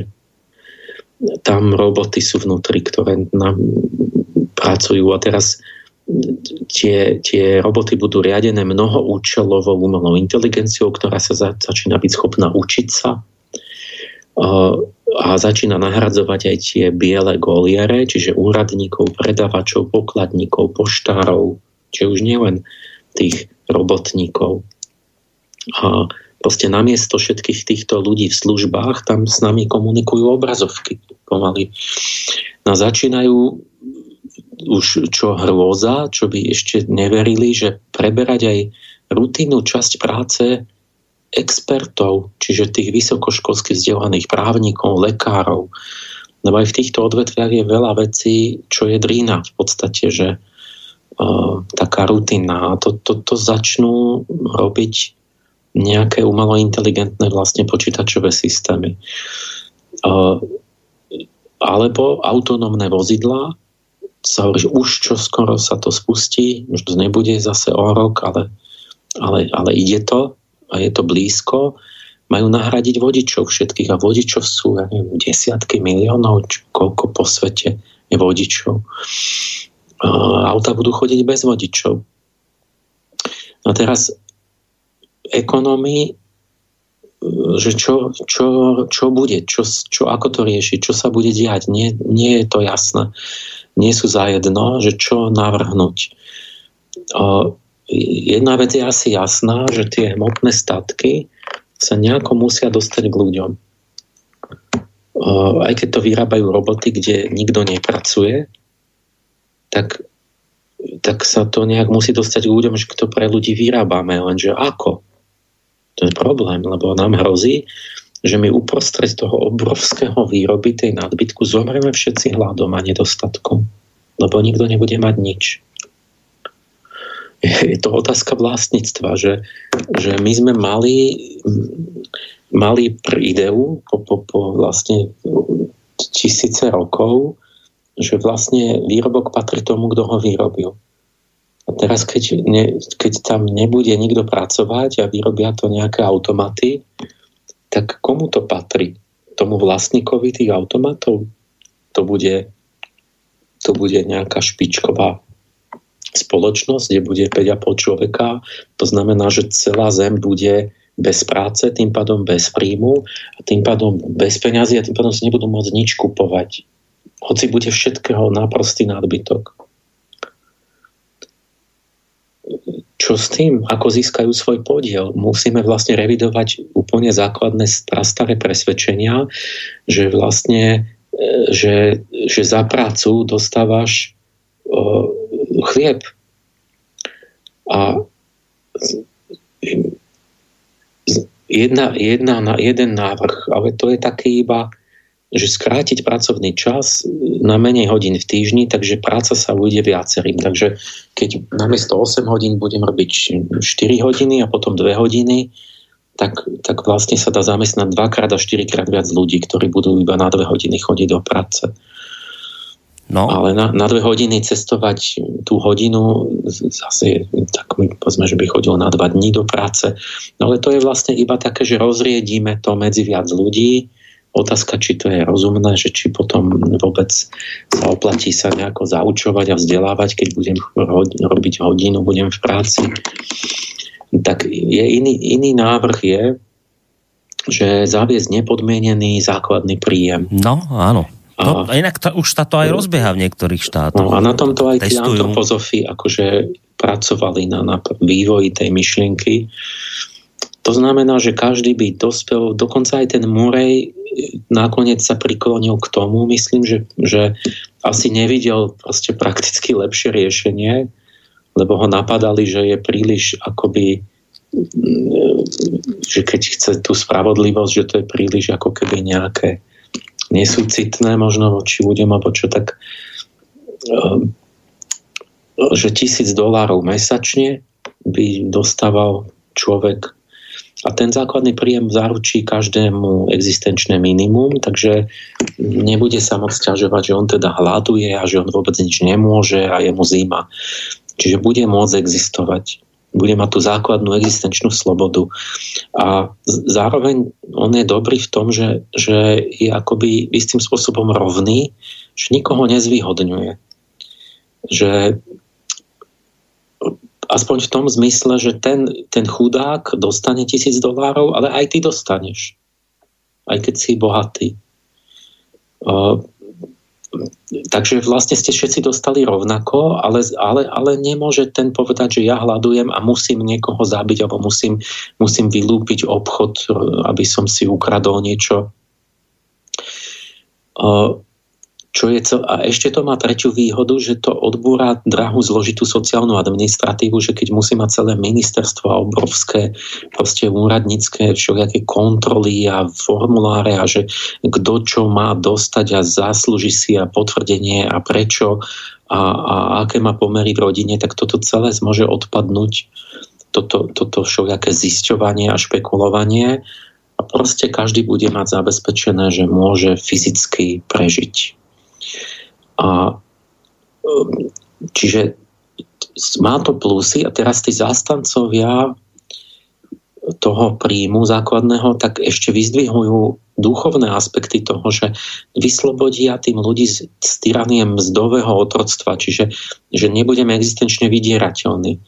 Lebo keď niekto kontroluje zdroje na prežitie, ja neviem, vodu, chlieb a, a teplo a tak potom sloboda názoru je prázdne slovo, že keď budem ja vlastniť všetky vaše zdroje na prežitie, no tak ja zavrem kohutík komukoľvek, kto si od, kto otvorí ústa proti mne, no a potom vy nemôžete mať žiadnu slobodu myslenia. A, a plus, čiže istým spôsobom taká imunita voči existenčnému vydieraniu, čo by malo posilniť slobodu v dobrom prípade. A tiež očakávajú explóziu tvorivosti a kreativity, tak, tak. Lebo teraz každý tretí má pocit, že robí zbytočnú alebo zlú prácu, ktorú by nerobil, že nie je zmysluplná. Tak vlastne keď ale musí ju robiť, lebo chce, chce fyzicky prežiť. No, že keď teda bude mať zabezpečené prežitie, takže ľudia si začnú voliť to, čo chceli robiť naozaj, čo pokladajú za zmysluplné. Takže prehobí sa sloboda aj dôstojnosť človeka, že nebude musieť otročiť, robiť nejakú zbytočnú alebo škodlivú alebo proste nehodnú prácu alebo neslobodne len za to, že mu hrozí, že zomre hladom toto akoby je to tá dobrá stránka toho príjmu základného. Ja, ak môžeme, mi len trošku ti do toho skočím, ešte by som jednu vec spomenul, lebo to vieš, že samozrejme niektoré štáty, ale on nie je tak celo, celoplošne, ale v, v rámci nejakých krajov to skúšajú, práve tento nepodmienený príjem. Myslím, že neviem, či Švajčeri to skúšali, viem, že v Taliansku to teraz niekde zaviedli a testujú, že aké to má teda prínosy. A viem, že je, sa, sa konštatovalo v jednej z takýchto správ, že teda aj matky na materskej a také, ktoré nemali čas alebo sa venovali, ja neviem čo, rodine, tak že zrazu majú čas keďže majú peniaze, majú čas aj doštudovať, dovzdelať sa, čiže že to aj vo vzdelaní pomáha. A plus mali nejaké štatistiky už ukázať na týchto testovaniach, že podľa štatistik sa dokonca, že zlepšilo zdravie ľudí, v, tej, v tom danom kraji. A oni to teda uzavreli tým spôsobom, že keď človek dostane takýto nepodmienený príjem, tak sa odbúra stres, ktorý ten človek má, keď proste tým, si pod tým tlakom, že či zarobíš peniaze, či zaplatíš hypotéku a hen také všetky tie možné stresy, ktoré okolo toho máš. Takže tento nepodmienený príjem odbúra stres ako hlavného vyníka rôznych psychosomatických chorôb. Takže vo výsledku ako veľké plus tohto celého, čo sa zatiaľ podarilo vyskúmať, je aj, že ty zlepšíš zdravie ľudí. Tak toto som ešte chcel doplniť k tým pozitívam, o ktorých no, sa hovorí. Áno. Švajčari hlasovali nedávno a tri štvrtiny to ešte zamietlo, čiže si to nezaviedli. Inak ten tá suma, čo oni si chceli dať, tak nám sa točí hlava z toho bohatstva, lebo to bolo ďaleko viac než nejaký náš príjem, túto proste normálny zárobok. O, to, ja neviem, to by sme si mohli raz povedať, že jak dopadli tie experimenty, s tým základným príjmom, lebo ja si to neviem celkom predstaviť, že v jednom meste mám príjem a dostanem tisíc eur a vo, vo vedľajšej dedine nedostane tisíc eur. To znamená, že, že v, tom, v tom celkovom, v tých spojených nádobách vlastne každý sa bude hrnúť z toho mesta, že sa okamžite presťahujem z tej dediny do toho mesta, aby som dostal tisíc eur a a to znamená, že výsledok bude, že v tom meste sa v tej chvíli zvyší nájom o tisíc eur.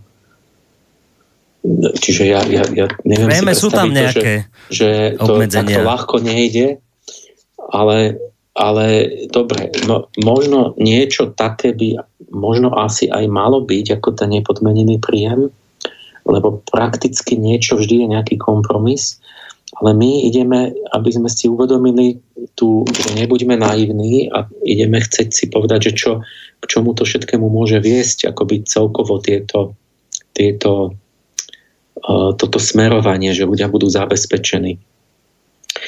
Uh, ale rozprával som o riešení toho, že zaniká práca a tretie, tretia odpoveď na to, čo sa hovorí, je, že hovoria, nevadí, to nevadí, že zanikne väčšina práce, lebo vždy vznikla nová práca.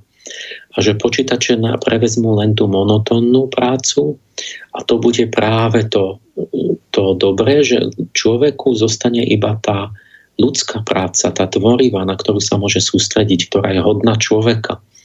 A zostanú zamestnania tvorivé, akože vedec, umelec, alebo veľmi komplexné ako manažér, že to nemôže robiť ani umelá inteligencia, alebo také, čo si vyžadujú empatiu, niečo, čo ten počítač nemá, napríklad sociálny na starostlivosť, psycholog a tak. Uh, hoci tí, tí technooptimisti, oni hovoria, že oni majú počítačového psychologa, že to bude on sa s vami porozpráva a vám pomôže a tak. A, a že ľudia sa budú celoživotne vzdelávať, budú mať viac voľného času, zniží sa stres, to čo hovoríš, a že ľudské túžby rastú s možnosťami a vzniknú nové potreby, ktoré sa začnú uspokojovať a tým vlastne nová práca. Takže vlastne nám nehrozí, že by sme nemali prácu. Toto to, to znie všetko veľmi dobre. Toto to, to, mnohí to takto vykladajú. Vzniknú nové potreby, ktoré vlastne dajú nový dopyt na novú prácu. A, a iste vzniknú. a ja mám otázočku, že ale aké to budú potreby? Budú ušlachtilé a zmysluplné, alebo to bude niečo, niečo divné? Čiže málo kto ľudia zostávajú, to čo som teraz povedal, tak sa zostáva pri tých úvahách. Takto sa to všade prezentuje. Sotva kto domýšľa akoby do hĺbky tú, tú duchovnú stránku, že, že ten nový svet zmení samotného človeka. Že, čiže to, ty, ten, kto bude žiť v tomto novom svete, kde bude mať všetko zabezpečené a tak to nebudeme my, to nebude ten istý človek ako dnes, to bude iný človek. Prečo? Lebo vynálezy nepremeniajú len vonkajší svet, ale majú spätný dopad na samotného tvorcu. Môžu nás odbremeniť od niečoho, ale to znamená, že nahradzajú taktorú ľudskú schopnosť, ktorá potom zakrnieva. To odbremenenie proste má zlú stránku. Napríklad stroje nahradili ľudské svaly. A čo, o, o, to, to výborné, nie? ale vtedy začal človek fyzicky slabnúť. A my na to sme vymysleli šport, aby, aby sme úplne ne, neupadli akoby fyzickým, vo fyzickom tele, lenže ten šport teraz je vlastne dobrovoľný, to sa musím k nemu odhodlať a mnohí podliehajú aj tak pokušeniu fyzickej nečinnosti. A chorieme na, tú, na ten sedavý spôsob a, obezitu a tak. Alebo digi- a teraz digitálne médiá nás odbremenujú od mentálnej činnosti čo je no, nový jav. Čiže deti nepoznajú násobilku, odkedy majú kalkulačky. Nevie vynásobiť čísla nejaké väčšie. Strácajú jemnú motoriku, ktorá sa cvičila písaním, odkedy má interaktívnu tabulu a iba tam čuká. A, tá motorika ale súvisí s celou psychikou a inými vecami. To není len, že nie, nie, ja nemusím písať, lenže niečo iné sa vo mne zmení slabne nám pamäť, pretože všetko je na Google. Kapacita pamäte sa stvrkáva. Kedy si, si pamätali Homerovú Iliadu na pamäť. Kto teraz si pamätá niečo také? Čo keď nám to vypnú? elektrínu a sa vymaže všetko v počítačoch, nejaký, nejaká solárna búrka, alebo čo zrazu povrchne surfujeme v mori dát na internete, strácame schopnosť sústreďovať pozornosť. Ľudia nie sú schopní sústrediť pozornosť na, na pol minúty. A všetci vyžadujú, že nesmieš hovoriť dlhšie ako pol minúty, pretože oni už sú rozptýlení, čo vlastne tu není možné, a na Twitteri máš, ja neviem, obmedzený, že už sme 20 slov, že tu není možné povedať už súvislú rozumnú myšlienku, už budú iba také wow a výkriky a, a OK a cool a, a, a tak kam sa vyvíjame späť na stromy. A, strácame schopnosť sa sústrediť a tým pádom ne, my nebudeme schopní mentálnej činnosti, by to takto išlo ďalej. Sociálne siete. Paradox, že kvôli sociálnym sieťam sa stráca schopnosť nadväzovať ľudské vzťahy. Že ten, čím viac si na sociálnej sieti, tým ti chrádnu skutočné ľudské vzťahy asi osamelejší, depresívnejší. A teraz na, ako koruna, čo smerujeme, že že keď, keď sa začneme spoliehať na umelú inteligenciu, ktorá ide nahradzovať kognitívne procesy, rozhodovanie, myslenie samostatné, tak my stratíme schopnosť samostatného myslenia? Že my prenecháme myslenie umelej inteligencii? No podľa doterajšieho trendu, jak to je, sa to bude pri najmenšom do nejakej miery diať. A a takí šialenci ako ten Stephen Hawking ešte, ešte to ospevujú, že, že za, za pár desaťročí umelá inteligencia bude riešiť svet vlastne namiesto nás. Že ona to bude vedieť lepšie. Čo sa udeje s ľudským mozgom? Ten, ten, ten zanikne, zakrnie? Mozog je najdynamickejší orgán, to je ako mentálny sval. Používaním a nepoužívaním všetko sa rozvíja alebo upadá, aj mozgové okruhy sa fyzicky menia. Šedá hmota príbúda, ubúda, podľa, tak jak svalová hmota, keď cvičíš alebo necvičíš, keď si činný, nečinný. Po niekoľkých mesiacov, keď používaš navigáciu v aute, tak sa slabne orientačná schopnosť. Stvrkne, stvrkne sa hypokampus postupne, to, kde, kde je vlastne tá, tá priestorová orientácia londýnsky taxikári, ktorí musia naspameť vedieť londýnske ulice, či obrovské množstvo, tak majú podstatne väčší ten hipokampus. A bežný vodič ho mal neviem o koľko menší, ale odkedy sú navigácie, tak je určite ešte menší. Do, do konca minulého storočia sme navigovali sami. Potom ale tí dopravári, tak títo, keď vo veľkých mestách vodič, ktorý nevie, kam má ísť, ide pomaly, narušuje plynulosť premávky, náhle zistí, že chce zabočiť, zabrzdi, spôsobuje zrážku. Tak chceme znižiť nehodovosť, začali od roku 2000 dávať navigačné prístroje do aut. A s tým prístrojom vie navigovať každý aj ja som si ho dal, idem na prednášku do Budapešti alebo niekde do, do Berlína alebo čo, tak ja, de, de, ja tam, jak sa tam môžem v tej tlačenici s mapou v ruke. Proste má, tá navigácia ma krásne zavedie. Nie, niekedy, niekedy vás zavedie úplne do pola, do stĺpej ulice ale že je to dobrý vynález. Ale, ale pozor, my, ne, my si musíme uvedomiť, že my, ne, že my nenavigujeme, my sa nechávame navigovať a sami už nenavigujeme. Čiže my nepoužívame našu orientačnú schopnosť. A naša schopnosť priestorovej orientácie upadá. Čiže keď náhodou mi prestane fungovať tá navigácia, tak zistím zrazu, že sa neviem orientovať ani tak, ako to bolo bežné v tých 90. rokoch.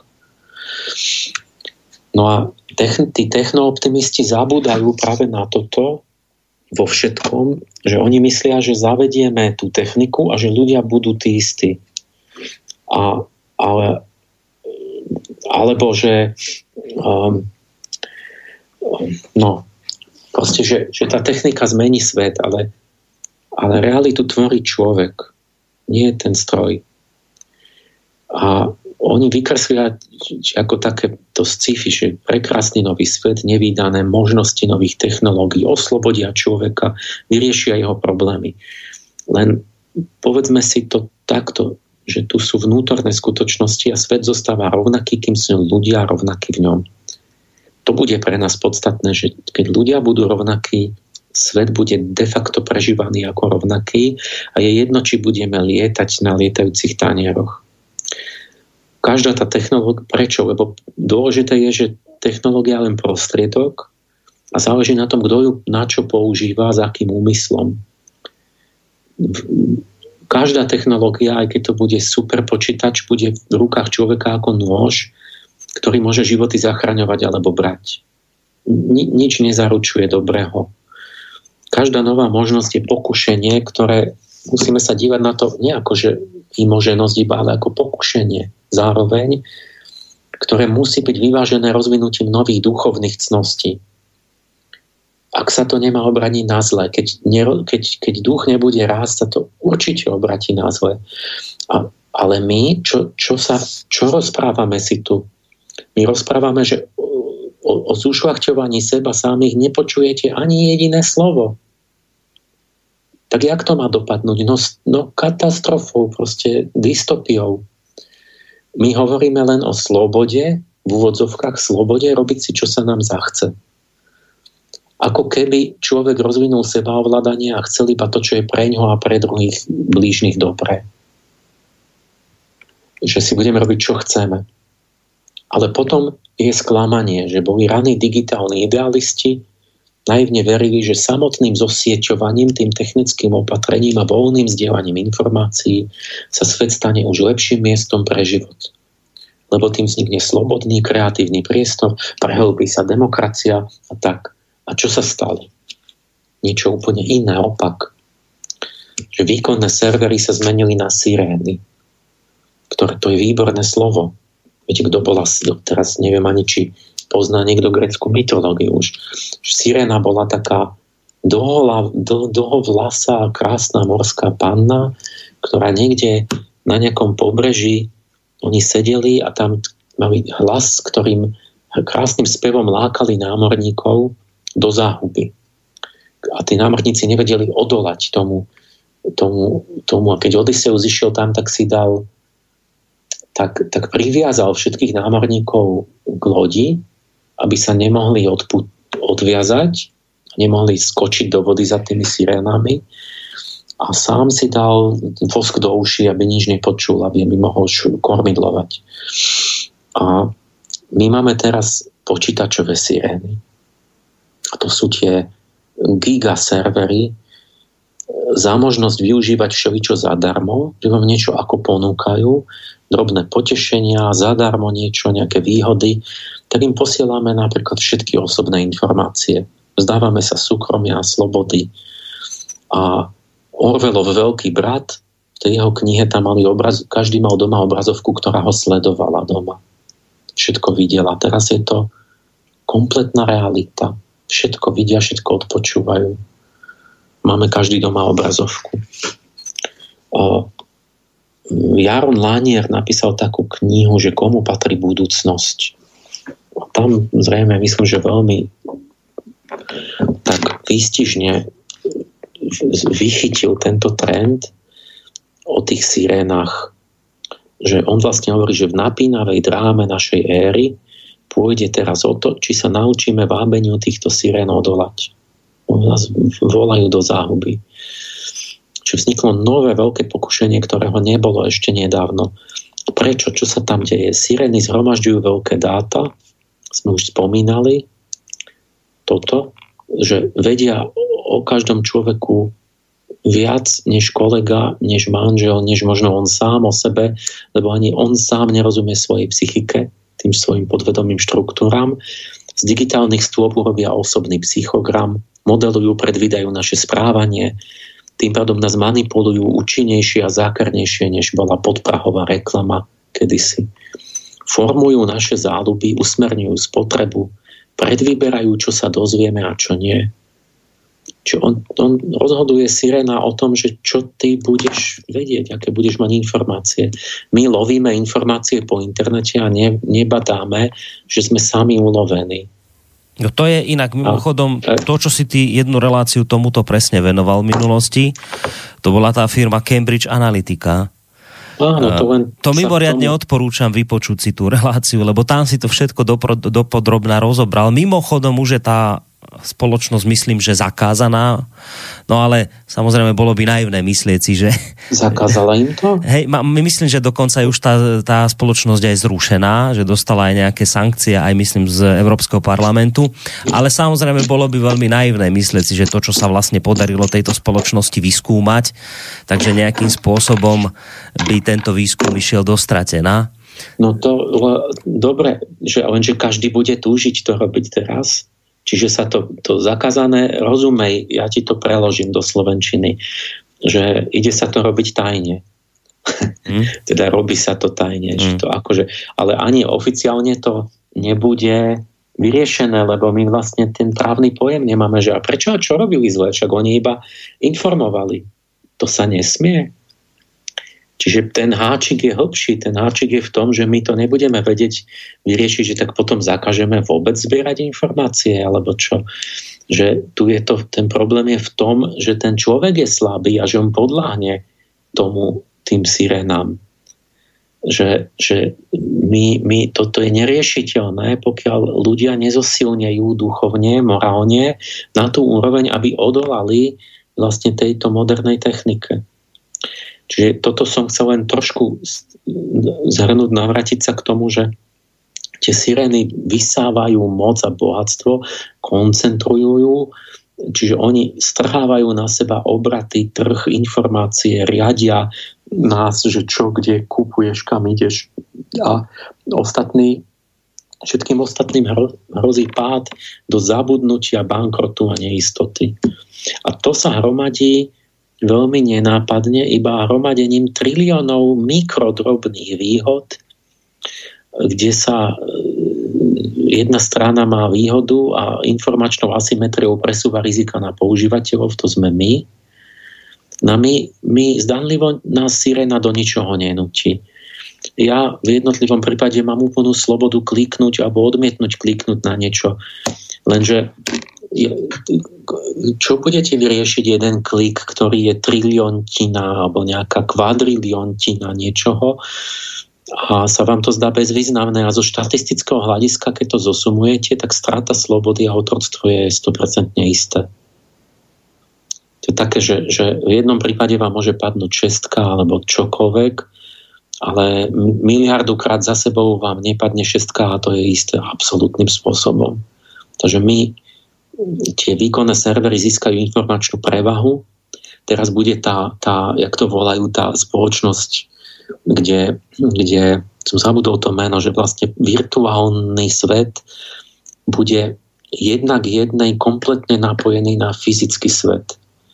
Čiže vlastne to už bude to isté. Proste my niečo budete robiť virtuálne, ono to, niekde sa to bude diať fyzicky v nejakej továrni alebo čo.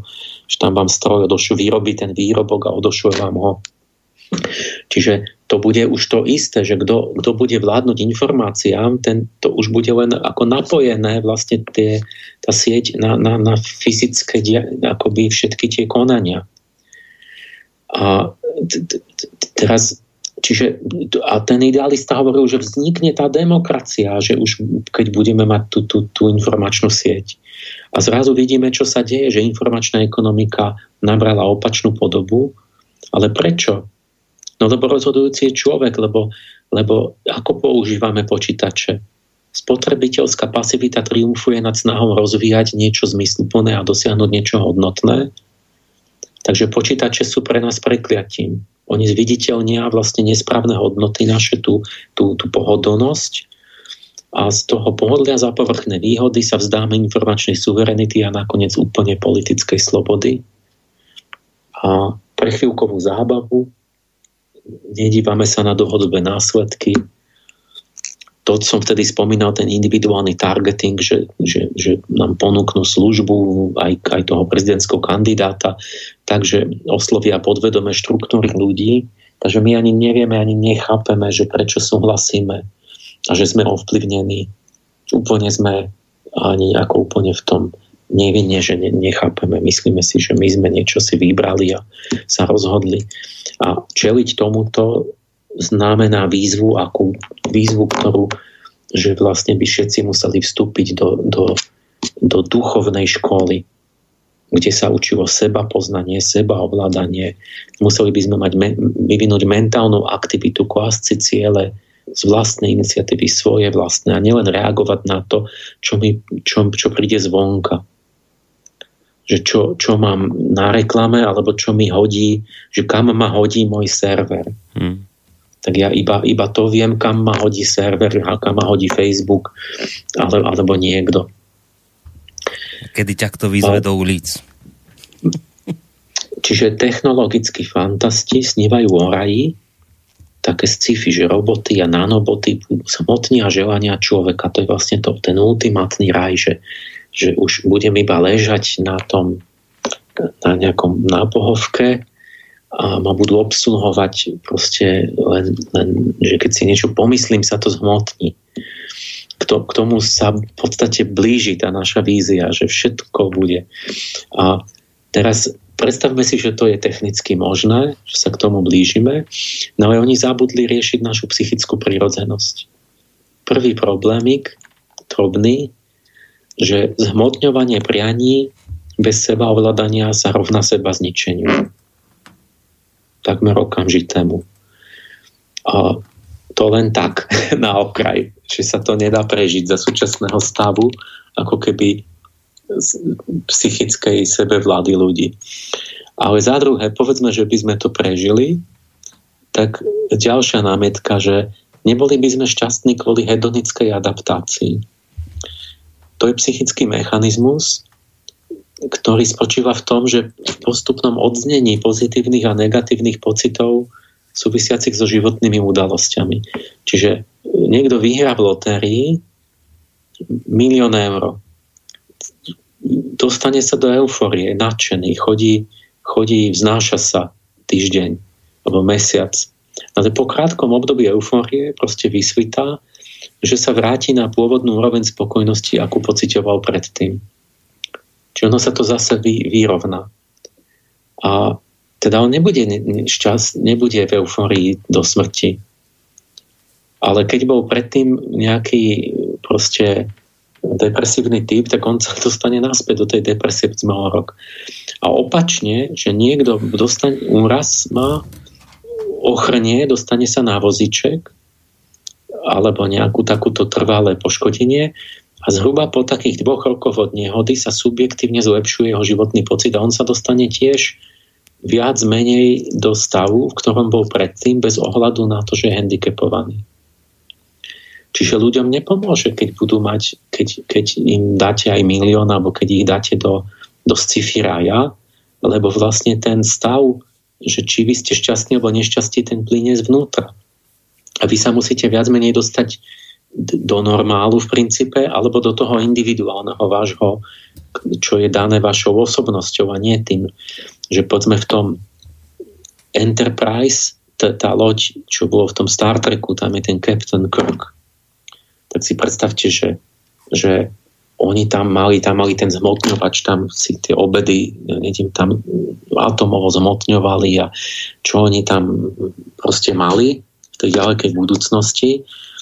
A, ale ten kapitán a celá tá posadka je hedonicky adaptovaná na technické zázraky okolo seba. Čiže on, oni nie sú v permanentnej eufórii, že oh, sa tu zmotnilo z ničoho niečo, alebo že tu, ja neviem, že mimozemšťa, tie, tie no proste čokoľvek si predstavíte, že oni proste keby boli v euforii, že by boli v tom vyšinutom psychickom stave celý deň, no tak by nemohli riešiť normálne úlohy, normálnu prácu robiť. Čiže človek, zoberme človeka, presaďme ho o 10 tisíc rokov do budúcnosti, tak by žasol, že, že to není možné, že tu čo, čo existuje, jak vy žijete, aké máte výmoženosti. Ale ten, kto sa tam narodil v tej budúcnosti, tak ten by to považoval za úplne normálne, ten by sa nevzrušoval. Tak ako my sa nevzrušujeme, že máme auto, lietadlo alebo niečo, a, a, ale človek v kamenej dobe by, bol, by myslel, že toto je nejaká totálna mágia. A, a bol by nesmierne prekvapený. A, a opačne, keď idete do minulosti, povedzme, poďme do, do, do paleolitu, do kamenej doby, tak keď oni mali miliónkrát menšiu produktivitu a nemali tieto technické zázraky ako my, tak oni boli miliónkrát nešťastnejší, myslíte? A my sme šťastnejší miliónkrát úmerne tej technike? No ťažko. To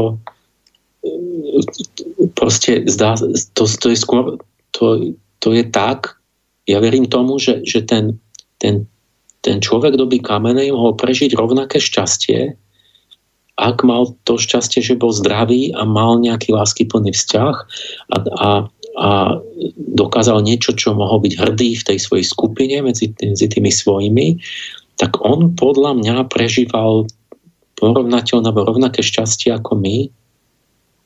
A kto nie väčšie. Ale to šťastie vlastne vyplývalo z toho, že dobre, mám základ, že som fyzicky zdravý, ma niečo nebolí a zo vzťahov a z toho, z tej hrdosti, že niečo dokážem relatívne voči tej dobe. Čiže on nebol nešťastnejší za to, že nemá vôbec nič z tej techniky, čo máme my. Žil určite kratšie než dnes, ale, ale a to je rozhodujúce, že, že a dĺžka života je dôž, najdôležitejšia, alebo keď žijú kratší, ale šťastný život a niekto žije dlhšie, ale aj tak nešťastný. Čiže tá hedonická adaptácia vlastne anuluje akékoľvek ilúziu, že keď budeme mať nejaký super techniku, že budeme nejaký šťastný permanentne. A vysvetľuje to teraz ten Easterlinov paradox, ktorý som povedal na začiatku, že jak to, keď sa stále zlepšuje príjem a blahobyt, že ľudia nie sú šťastnejší. Keď bolo namerané, že keď sa niekomu zvyší plat, tak je šťastnejší. Ale, ale a samozrejme, ale ten jeden, lenže keď zbohatne celá spoločnosť, tak nikto nie je šťastnejší, lebo sa porovnávame medzi sebou, lebo to šťastie je relatívne, je to vyplýva z medziludských vzťahov. A kto nemá to, čo majú ostatní, začína byť nespokojný. Začína sa cítiť, že on je pozadu. Takže on ten jeden je šťastný, lebo má dvojnásobný plát ako v ostatní. Ale keď už to majú všetci a, všetci, a ostatní všetci majú dvakrát toľko, čo on, tak on není šťastný z toho, že, že on má dvakrát menej, ale je to viac, než mali ľudia v minulom storočí je nešťastný. Takže preto nie je možné urobiť šťastnou celú spoločnosť tým, že sa z dvoj, štvor, desať násobuje vlastne nejaký základný príjem. Nie základný, ale ten proste reálny príjem. Lebo šťastie nepramení zvonku a pretože na zmyslové veci si proste zvykneme. A preto sa napríklad nedá dosiahnuť ani drogami e, šťastie, lebo, alebo tí, čo užívajú antidepresíva, čo teraz je pandémia antidepresív, chcú byť šťastnejší, lebo majú zlú náladu, tak užívajú tie, tie antidepresíva. Lenže to na istý čas im urobí takú eufóriu, lenže lebo si zvýšia hladinu serotonínu, lenže mozog potom zmení architektúru, odbúra polovicu serotoninových receptorov, aby to vyrovnal, aby sa dostal do normálu. A čiže oni majú zase len rovnaký ten stav, ako mali predtým, ale len, len s tým, že, ten, že teraz už ho majú iba vtedy, keď musia stále ďalej brať tú drogu, čiže sa stali závislí. Lebo keď prestanú, tak sa cítia horšie než predtým. A čo, čo bo, takže my, sa nám stávajú milióny ľudí závislými. A čo, bo, čo bolo riešenie? Že oni mohli rovnaké vnútorné svetlo, radosť a aj ten serotonín fyzicky mohli vyrobiť a podnetiť jeho syntézu prirodzene a pritom zostať slobodný, keby boli robili čo? Čo, čo myslíš? To, to človeka nenapadne, toto. To by ich nenapadlo. Čo vytvára vnútorné svetlo? Depresia je vnútorná tma. Toto nikoho nenapadne, že, mm. že kto je aniel slnka, ako vzniká vnútorné svetlo, že to je dej poznania. Keď sa usilujem o vnútorné poznanie, keď poznávam tajomstva a stále toto, tak ja vlastne mám, z toho mi príšti tá vnútorná radosť, zmysluplnosť a to mi rozsvecuje vnútorný svet a tvorí samý serotonín, ktorý oni kúpujú v tom prozaku. A, nie, a môžem zostať slobodný a normálny a nemať proste vyšinutú psychiku nejako stále chemicky uvádzanú do nejakej nerovnováhy.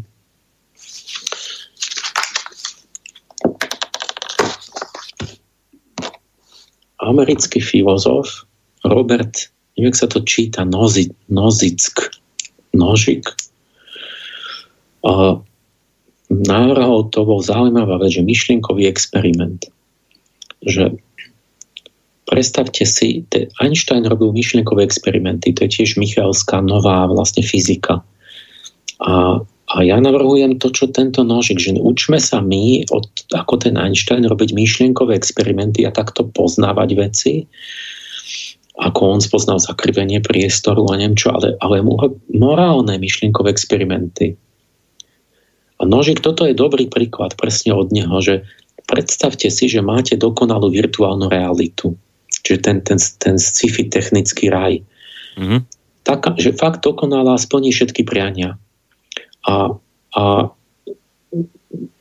predpokladáme, že naozaj ako to je myšlienkový experiment, čiže to bude technicky úplne absolútne bezchybné, bezporuchové, na nerozoznanie od reality. Všetko bude tak, že ne, nebudete vedieť, že, že, či to je tá realita alebo tá virtuálna.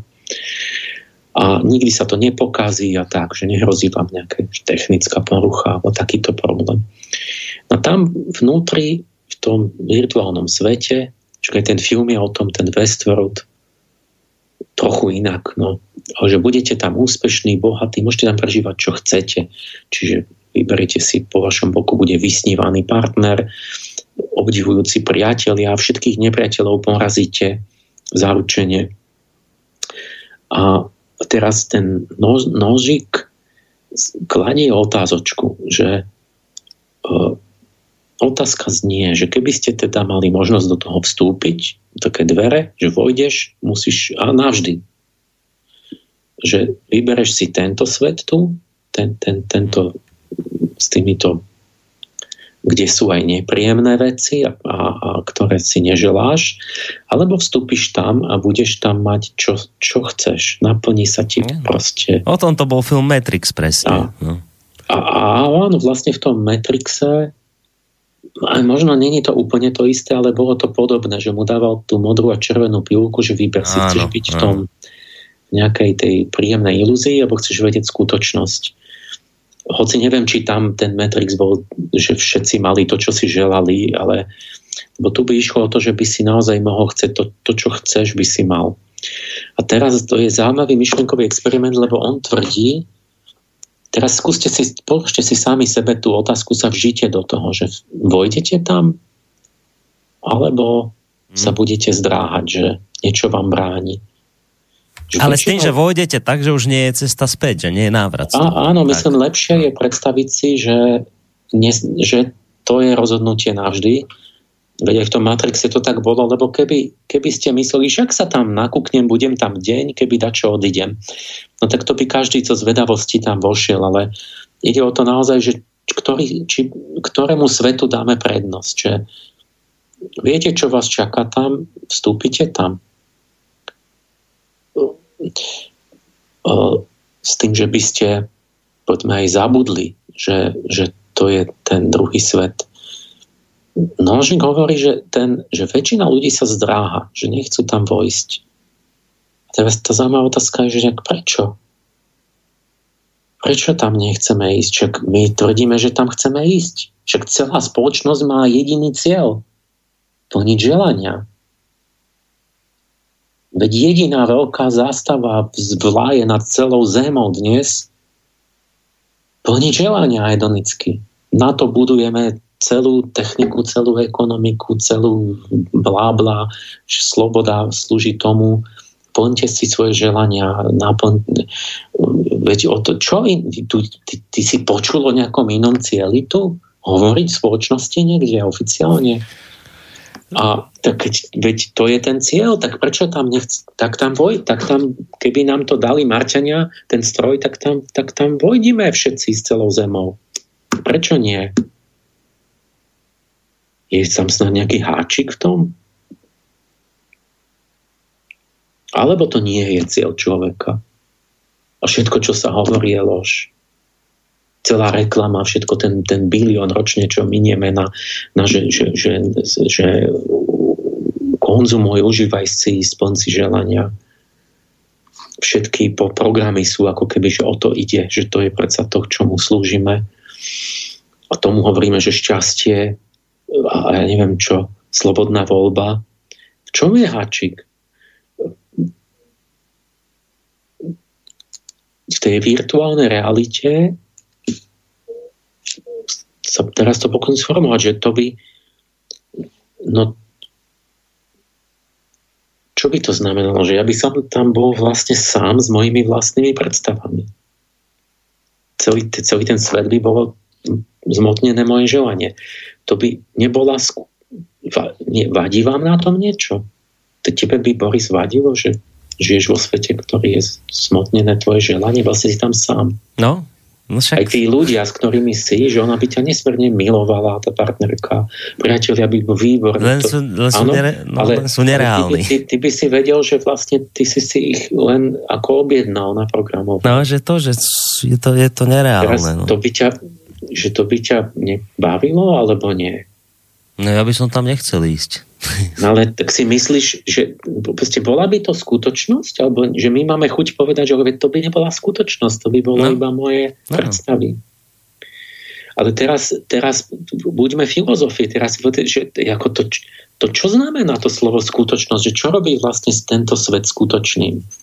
Veď si uvedomme, že tento svet, ten, tento tu je tiež virtuálny že to je, to je ten istý ako ten virtuálny, že my tiež máme iba my vnímame iba v mozgu tie konce tých nervových dráh. Áno. O tomto inak, prepáč, a... o tomto tiež bol presne Matrix, že áno, však veď nakoniec aj to, čo ti ide do oka, do mozgu, to sú tiež len nejaké elektrické impulzy, ktoré ty nejako spracováva, že to nemusí byť reálne, čo tu máme. No, no že no? My, my, tento, my nevieme, čo je vonku, tento svet je tiež virtuálny, Samozrejme sa domnievame, ale len dedukciou, že tam je nejaký reálny svet vonku, ale to, čo vnímame, sú iba tie impulzy vstupujúce do nervových dráh, ktoré prichádzajú do toho centra seba uvedomenia v mozgu. A čiže keby prichádzali, teraz si uvedomte si, že to by bolo nie, že ako taký istý, že, že by bol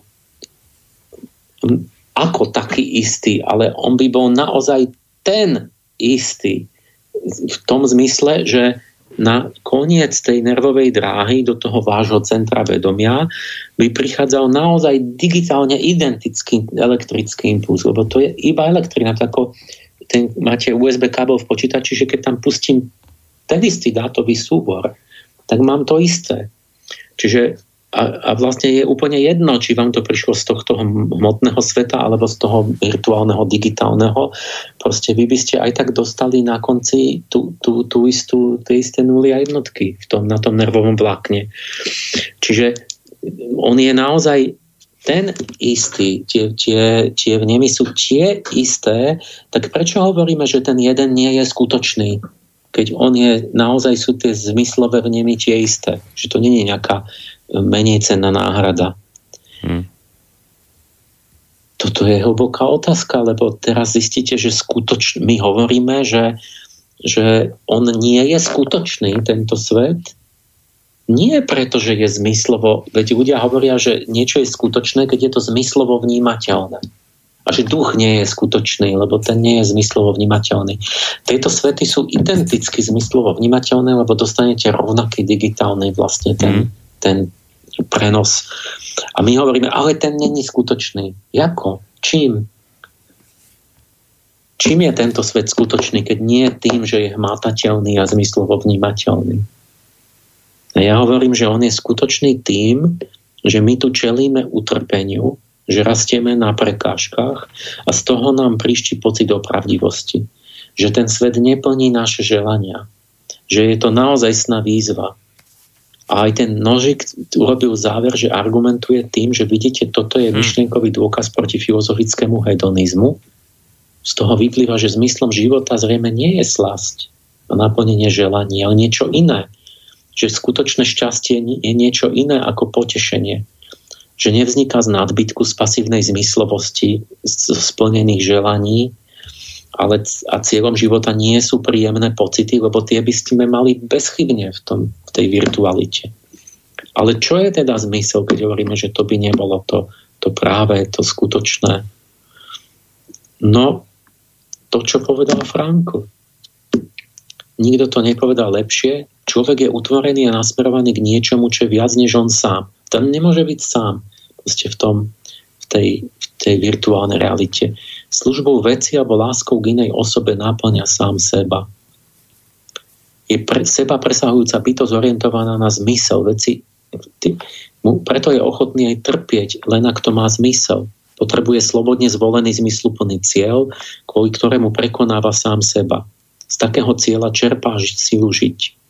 To vedomie zmysluplného cieľa dynamizuje, integruje, harmonizuje všetky zložky osobnosti, zväzuje duševné sily do súladu, dáva im zdravý smer. To, čo skutočne potrebujeme, nie je stav bez napätia a splnené želania, ale skôr snaha a boj o hodnotný cieľ aj cez prekážky. A duševné zdravie sa zakladá na určitej miere napätia, ktoré človek už dosiahol, medzi tým, čo už dosiahol a čo dosiahnuť chcel, ale ešte sa mu to nedarí alebo na rozdiele medzi tým, čím som a čím sa chcem stať. A ten zápas hodnotný, hodnotný cieľ zdokonaluje, cíbri, udržuje všetky sily v kondícii. Dobre žijeme len s pohľadom upretným do budúcnosti. A po strate zmyslu, to teraz rekapitulujem toho Frankla z tých minulých relácií, podľahne čo osobnosť rozkladu, človek upadá, nakoniec umiera preto zrýchlene zomierajú ľudia, keď odídu do dôchodku alebo stratia nejaký cieľ, náplň partnera, smysel svojho života. Čiže hlboké a trvalé práve šťastie pramení zvnútra a príšti zo zmysluplnej tvorby z, od, z nikdy nekončiaceho objavovania tajomstiev, z odovzdania darovania sa. Roznecuje sa nesebeckou obeťou pre niečo, čo je dobre naozaj pre svet, proste my ten, ten zmysel a hodnotu si jednak dávame navzájom, ale musí to byť ten druhý tam, musí to byť niečo skutočné. A máme ich, keď sa cítime za niečo, za niekoho zodpovedný a príjem... Čiže to skutočné šťastie nie sú príjemné pocity, tie vyprchajú potom, čo zase má, má depresiu, mm. ale, mm. ale to, je iný druh šťastia, že sme srdečná vďaka priateľov vám bude znieť v duchu navždy. To bude aj po 50 rokoch. Nepominutelnú radosť, duchovné zlato si vydobíjame víťazstvom nad sebou samými. Šťastie sa podobá na duchovné zlato. A ja vlastne teraz tu chcem povedať, že prečo virtuálny svet nie je skutočný, lebo, lebo my musíme čeliť reálnym prekažkám, čiže niečomu, čo som nie ja. Nie, nie seba, narcizmu, seba uspokojeniu. Tam za chvíľu by tí ľudia sa rozložili úplne psychicky, lebo vlastne on by si len želal a všetko by sa hneď plnilo a úplne by musel nejako zoslabnúť a upadnúť a sa nejako skaziť ten človek. My mm. potrebujeme nejakú výzvu, proste my nie sme dokonali a rastieme na prekážkach potrebujeme neznáme, potrebujeme, tam by bolo všetko známe, tam by som bol iba ja. Ale nič nové by som sa nedozvedel, čiže nebol by vývoj, nebol by podnet, nebol by prekažka, neboli by neznáme, nič by som nemusel riešiť. A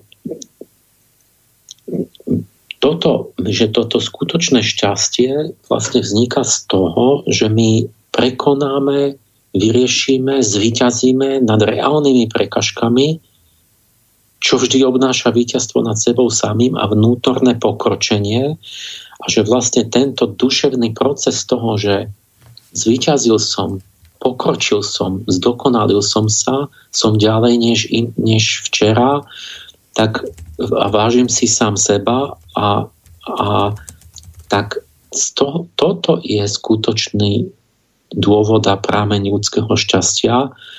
Nie je to, že sa, sa môžem úplne spiť do nemoty nejakými príjemnými pocitmi konzumnými, ktoré teda dráždia zmysly, ale, ale tie sa otupia.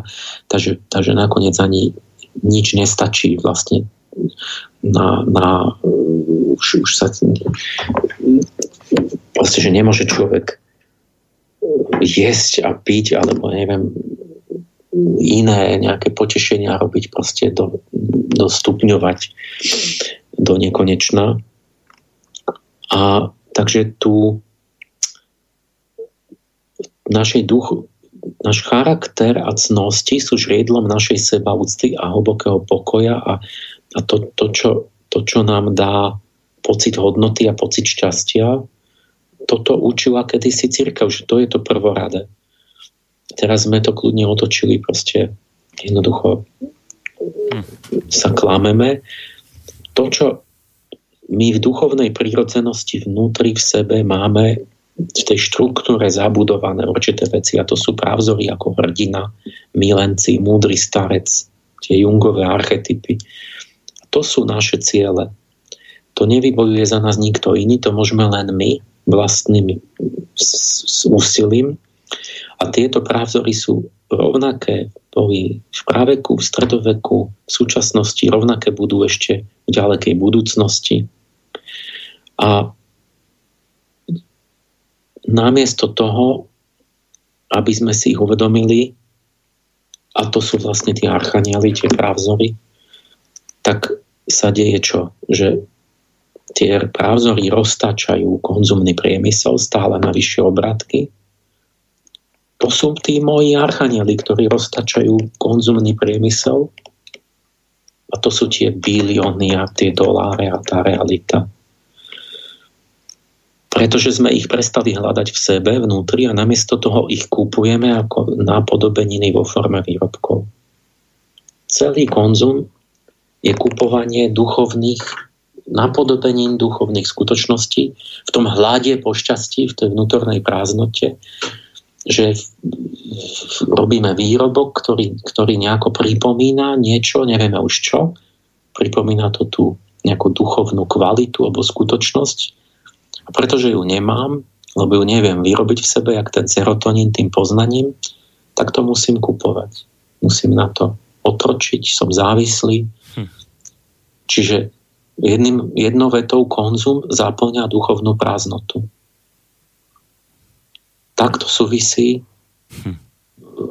angelológia s, s ekonomikou. No toto sú opäť raz mimoriadne hlboké myšlienky, ktoré treba spracovať a poutáčať zo všetkých možných strán. Dám vám teraz na to trošku príležitosť, vážení poslucháči. Ideme si hudobne oddychnúť a za ten čas, za tie nejaké dve minútky porozmýšľajte nad tým, o čom teraz Emil hovoril a bude ešte pokračovať, samozrejme po hudobnej prestávke.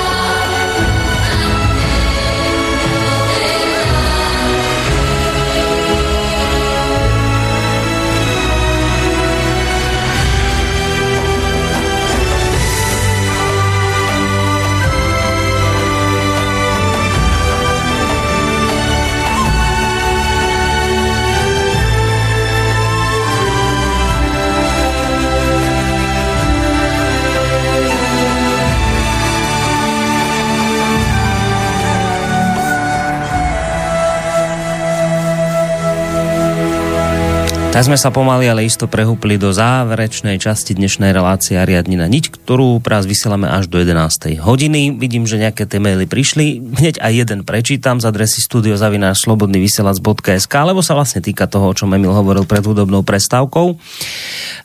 Je to otázka od Petra Dobrý deň. Čítal Emil Brave New World od Huxleyho. Tam sa na vnútornú prázdnotu predsa brala soma, čo je reálna zmes LSD, barbiturátov, benzodiazepínov a antidepresív eh, SSRI. Fiktívny Huxleyho, uh, fiktívna Huxleyho soma je realitou všedného dňa. Je len potreba chápať, čo spolu zmiešať. Pracuj, kupuj, konzumuj, buď šťastný a promiskuitný ale v skutočnosti prázdny heslo celého románu. Takže či si to čítal? Uh, viem o tom, áno. Viem, nemal som to čas úplne prečítať, ale viem celý ten obsah toho. To, to bol prorocký román. Tiež je to de facto realita, lebo vlastne sa upokojujeme, že to začína byť ako štandard, že proste tam neviem, kde som to mal, že som to už hovoril s tými, však som hovoril o tej depresii mm-hmm, na áno, začiatku. Áno, áno, áno. Um, idem ďalej, mm-hmm. že aby sme to stihli niečo uzavrieť, že v septembri 95 Michail Gorbačov zvolal konferenciu o budúcnosti civilizácie a v San Francisku v hoteli Fairmont sa stretlo 500 špičkových tých magnátov, politikov, podnikateľov. A zústený záver konferencie sa vošiel do dvoch hesiel, že 2080 a tititainment. To 2080 znamená spoločnosť, kde 20% dospelých ľudí udrží celú svetovú ekonomiku v chode, že pracujú 4 petiny spoločnosti sa stanú zbytočné, nebudú mať prácu. No a pre nich bude ten tititainment, čo vymyslel Zbigniew Břežinsky tam, to je kombinácia anglických slov pre dojčenie a zábavu. Že niečo entertainment je zábava a titititi je e, niečo, keď neviem, utišujete dieťa, že ho dojčíte, aby neplakalo. A hm, Znam, čiže ten tititainment znamená akési opojenie, ktoré má rozptýliť, učiť, číkať, uspať frustrované mysle tej bezcielnej, nezamestnanej väčšiny. Takže moderný variant rímskeho chlieba hry. Že ako zabaviť ľudí, aby nerobili problémy. Súbor nenásilných metód, ako udržať ľudí pod kontrolou, aby sa nebúrili proti dôsledkom globalizácie zhýčka ich do poslušnosti, udrží poddajnými v stave polohypnózy a patrí sem povedzme nie len triviálna sexualizovaná zábava v kombinácii s materiálnym dostatkom, ktorá krmi nižšiu prirodzenosť, náhradzuje myslenie, ale aj sofistikovanejšie veci, všemožné inštitúcie, ktoré, kde budú mať ľudia zdanlivý pocit dôležitosti a získajú seba úctu, povedzme humanitárne ešte, a, a neviem, dobročinné a, a nejaké kde akože niečo významné.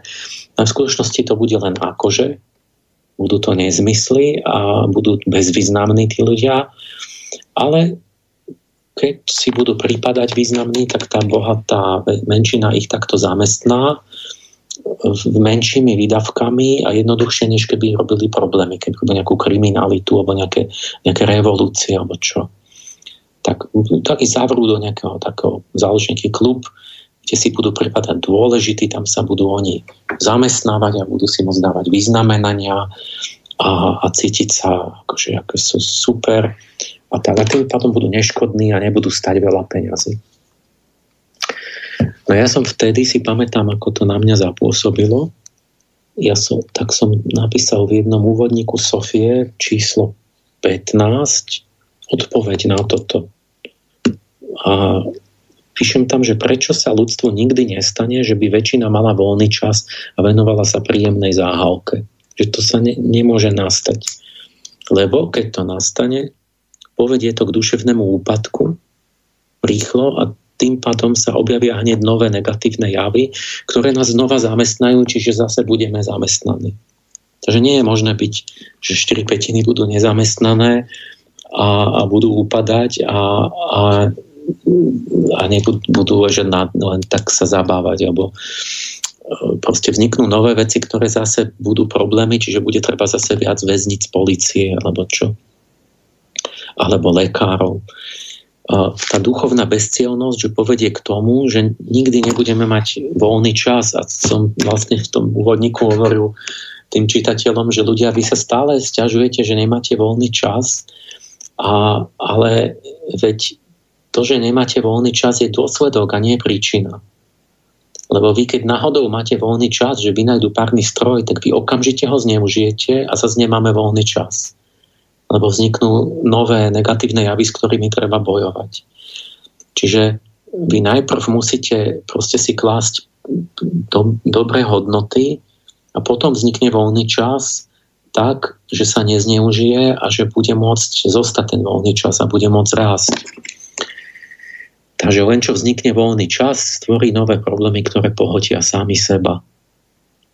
To bol ten môj úvodník že treba pochopiť, že treba začať z opačného konca. Že my sa vyhovárame, že keby sme mali voľný čas. Nie, keby, keď ho máme, vždy ho zneužijeme. A preto ho nemáme a nikdy ho nebudeme mať. A teraz my môžeme od štvrtstoročie neskôr vyhodnotiť tú konferenciu. Ako sme na tom s nezamestnanosťou? No zhruba 10% v tom našom vyspelom svete, v Amerika, Európa, není to 80%, tak sa zdá, že vlastne Gorbačovov Global Brain Trust sa pomýlil.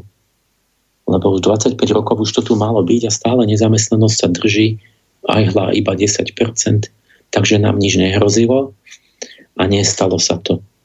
Ľudia nestratili prácu, ale si očividne našli novú prácu a e, veľká väčšina má nejakú novú prácu. Takže sa mýlil ten Gorbačovov klub? Alebo sa nemýlil? Ľudia si našli novú prácu. Ale je to práca? to je moja otázka, že a, a to je práca, čo teraz robia. A idem dávať príklady na to, že akože ako keby sa fakticky mýlil, že nezamestnaných nie je 80%, ale ja vlastne hovorím, že mali pravdu, že sa to naplnilo. Ale že my máme zdanlivú prácu. Že, že tých 70% si našlo zdanlivú prácu. Akú? No napríklad, poprvé, že vymysleli sme plánované zastarávanie začalo sa to psychologickým zastarávaním v 50. rokoch, že sa zákazníkovi vštepovala túžba mať niečo trochu novšie, trochu lepšie, trochu skôr, než to bolo potrebné. Čiže vám funguje ešte chladnička a pračka, ale už v reklame, že a teraz ale vyšli rúžové a teraz pračky a chladnička taká už má taký hranatý dizajn modernejší a, a mali by ste mať už tú modernejšiu. Takže vy vyhodíte funkčnú chladničku, lebo chcete mať tú, že vyzerá lepšie. Lebo už vyšla z módy. Takže už zmysel chladničky není chladiť, ale že má byť, že vy ho ukazujete vlastne, keď príde návšteva. A trh zaplavili veci s krátkou životnosťou, už ich neopravujeme, ale to rovno vyhadzujeme. Teda, kedy si chodili opravári, teraz čo sa pokazí, hodí, vyhodíte, kúpite nové. Do produktov sme začali vkladať súčiastky, ktoré sú načasované, aby zlyhali vo vopred stanovenom čase. Čiže žiarovka, ktorá by svietila, môže mohla svietiť 100 rokov, ale my máme, že za dva roky sa vypáli, aby sme kupovali stále znova. Lebo však potom by, by ste kúpili raz v živote žiarovky a, a svietili by stále. A takto môžete vyrábať 50 krát viac žiaroviek, lebo musíte kúpiť 50 žiaroviek za tých 100 rokov. Čiže my sme vytvorili umelý dopyt a udržujeme zdánlivé pracovné miesta. Ale ja sa pýtam, a to je práca, keď vyrábam zbytočné veci? My tvrdíme, že firmy tvoria zisky, a, popra- a, ale pra- popravde to je iba plýtvanie zdrojmi a hromadenie odpadu. My vyrábame odpad zbytočne, míňame nenahraditeľné zdroje, že kovy sa minú, všetko sa minie, bude to na tých skládkach niekde možno to budeme separovať musieť, a, ale to je práca, keď ja schválne vyrobím niečo, čo sa pokazí, že mohlo niečo vydržať dlho a ja vyrábam 20 a hovorím, že, že, je, že mám produkt. Pôvodný zmysel podnikania bola služba, mala slúžiť človeku a plniť ľudské potreby, skutočné potreby. No keď sa tie splnili, tak sme sa ale nezastavili, že no tak už máme, čo bolo treba a začali sme vymýšľať a vytvárať nové priania. A na to reklama nás presvedča, že bezhraničné priania sú naše ozajstné potreby. A odtedy zákazníci slúžia na pokračovanie firiem a nie firmy zákazníkom. Zákazník je prostriedok, ktorý sa musí, treba sa musí prepchať, až mu je zle. Alebo musí konzumovať, aj keď sa mu nechce, lebo slúži firme. Firma je zmysel. A zákazník, aj keď sa to, ho to do hrobu dovedie, tak musí konzumovať. Veď my sme otočili zmysel veci na hlavu. Psycho, vedu, psychológiu, umenie celé sme dali do služieb reklame, reklamného priemyslu, aby, aby čo najdlomyselnejším a vedeckým skúmaním a spôsobom vytvárali nové potreby v psychike ľudí, aby sa mohlo, mohli vyrábať alebo nejako predávať nové veci. Na tú inzerciu minieme 1% svetového produktu, čo je 700 miliard ročne. Všetko budem v miliardách dolárov uvádzať. A pod vplyvom každého toho dolára, ktorý je investovaný do reklamy, zákazník minie ďalšie 2, 3 alebo aj 10 dolárov pri tej, pri tej individuálne zacelenej reklame cez počítače. Čiže, čiže to sú ďalšie bilióny, ktoré on minie pod, pod tým psychickým ovplyvnením tej, tej reklamy.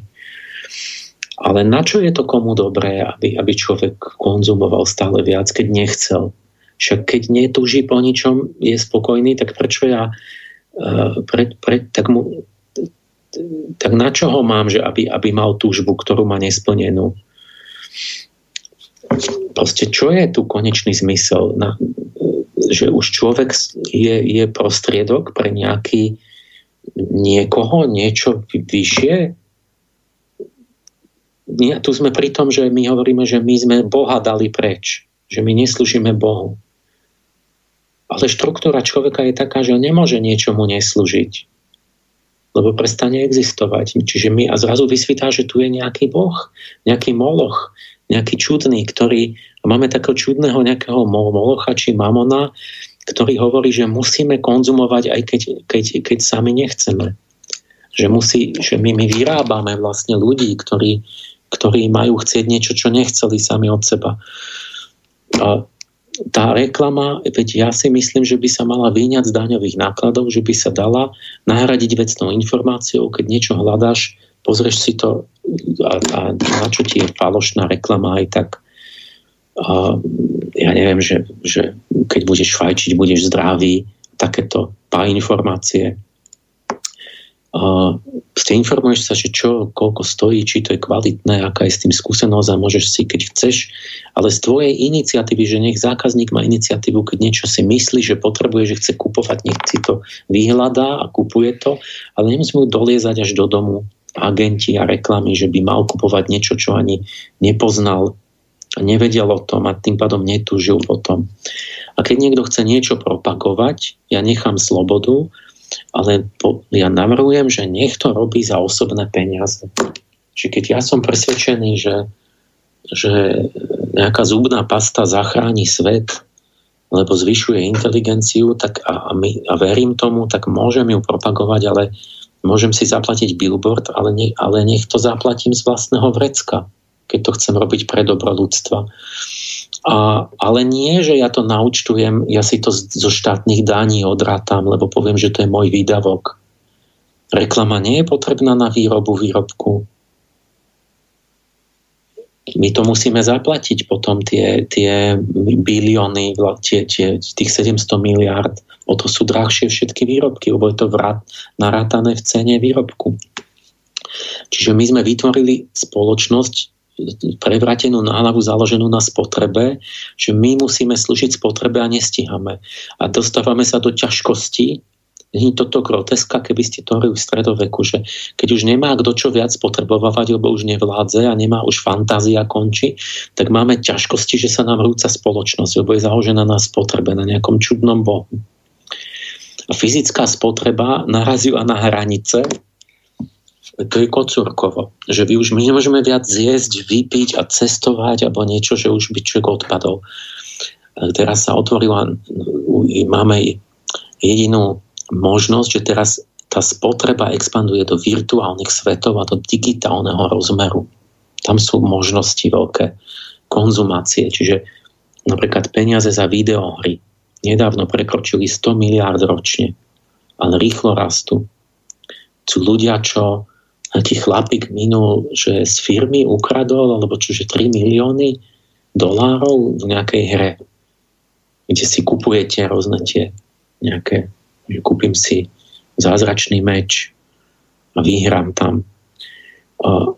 Čiže teraz nové potreby, už by to fyzické telo neunieslo, tak vznikajú tieto duševné, digitálne, že tam, tam je ešte neviem aká možnosť. Mal, mali sme televíziu. Ja som zistil smiešný poznatok pri mojom výskume, že televízor vynašuje niekedy v 50. roku zhruba. Odvtedy sa stredná dĺžka života Američanov predlžila o 10 rokov. Čiže to je jeden z tých pokrokov, ktoré ty si na začiatku povedal, že máme dlhšiu, dlhší život stredný, priemernú dĺžku. A teraz ale tak, sa, tak máme to, že to je výborné, že ako žijeme lepšie. Lenže ja si dávam celistvo dokopy veci, tak som zistil aj takú vec, že dospelý Američan stráví v priemere 4 hodiny pred obrazovkou.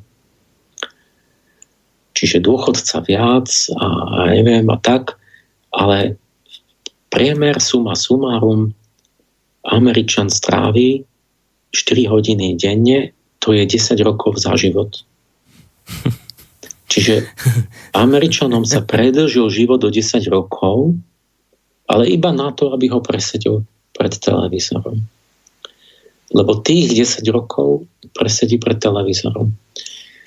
A čo je v tej televízii? Je tam niečo múdre? Tá obsahová kvalita stále upadá. Už to tam reality show, somarinky. Čiže čo získal? Veď to je smiešné, že my akože proste darujete človeku 10 rokov navyše a on nemá lepší nápad, ako to presedieť pred hlúpostiami. Teda okrem sú aj dobré programy, ale, hm. ale však viete, obávam sa, že, že aká veľká časť toho sú tie somariny, čo tam pozerajú. A navyše, vždy to je ešte, že nie len, že sme nič nezískali tým, že nie, nie, my, sme, my máme dlhší život, ale nemáme dlhší, jak sme povedali, tam sme mali ten parameter, že ale e, dívajme sa na zdravú dĺžku života. Mm-hmm. Ja chcem zaviesť nový parameter, dívajme sa na zmysluplnú dĺžku života. Pribudli zmysluplné roky? Alebo sme ich zabi- všetky roky, čo nám medicína daruje, zabijeme nezmysl- nezmyselne? Tak na čo to robí? A vždy máte, nie že nič, ale vždy máte horšie, tak jak na tom nauru že, lebo ten konzumný sedavý štýl, to, že presedia tých 10 rokov za obrazovkou, spôsobuje obezitu. A ekonomické bremeno nadváhy s jej dôsledkami v Spojených štátoch len vyrastlo na astronomické číslo 1720 miliard dolárov každoročne. A to je rovných 9% HDP čo to je? Proste, čo my sa tu bavíme o desatinách HDP? Percenta. Veď my uh, zvýšime o 9% HDP a, a, a, a to sa pohotí tým, že ľudia sú tuční na, na zdravotníctvo. My zvýšime priemernú dĺžku života to sa pohodí, to, to, to, a vyplýtvame to tým, že my zbytočne vyrábame, sa to vyhodí zbytočne žijeme, zbytočne vyrábame, zbytočne konzumujeme. Kam sa ženieme?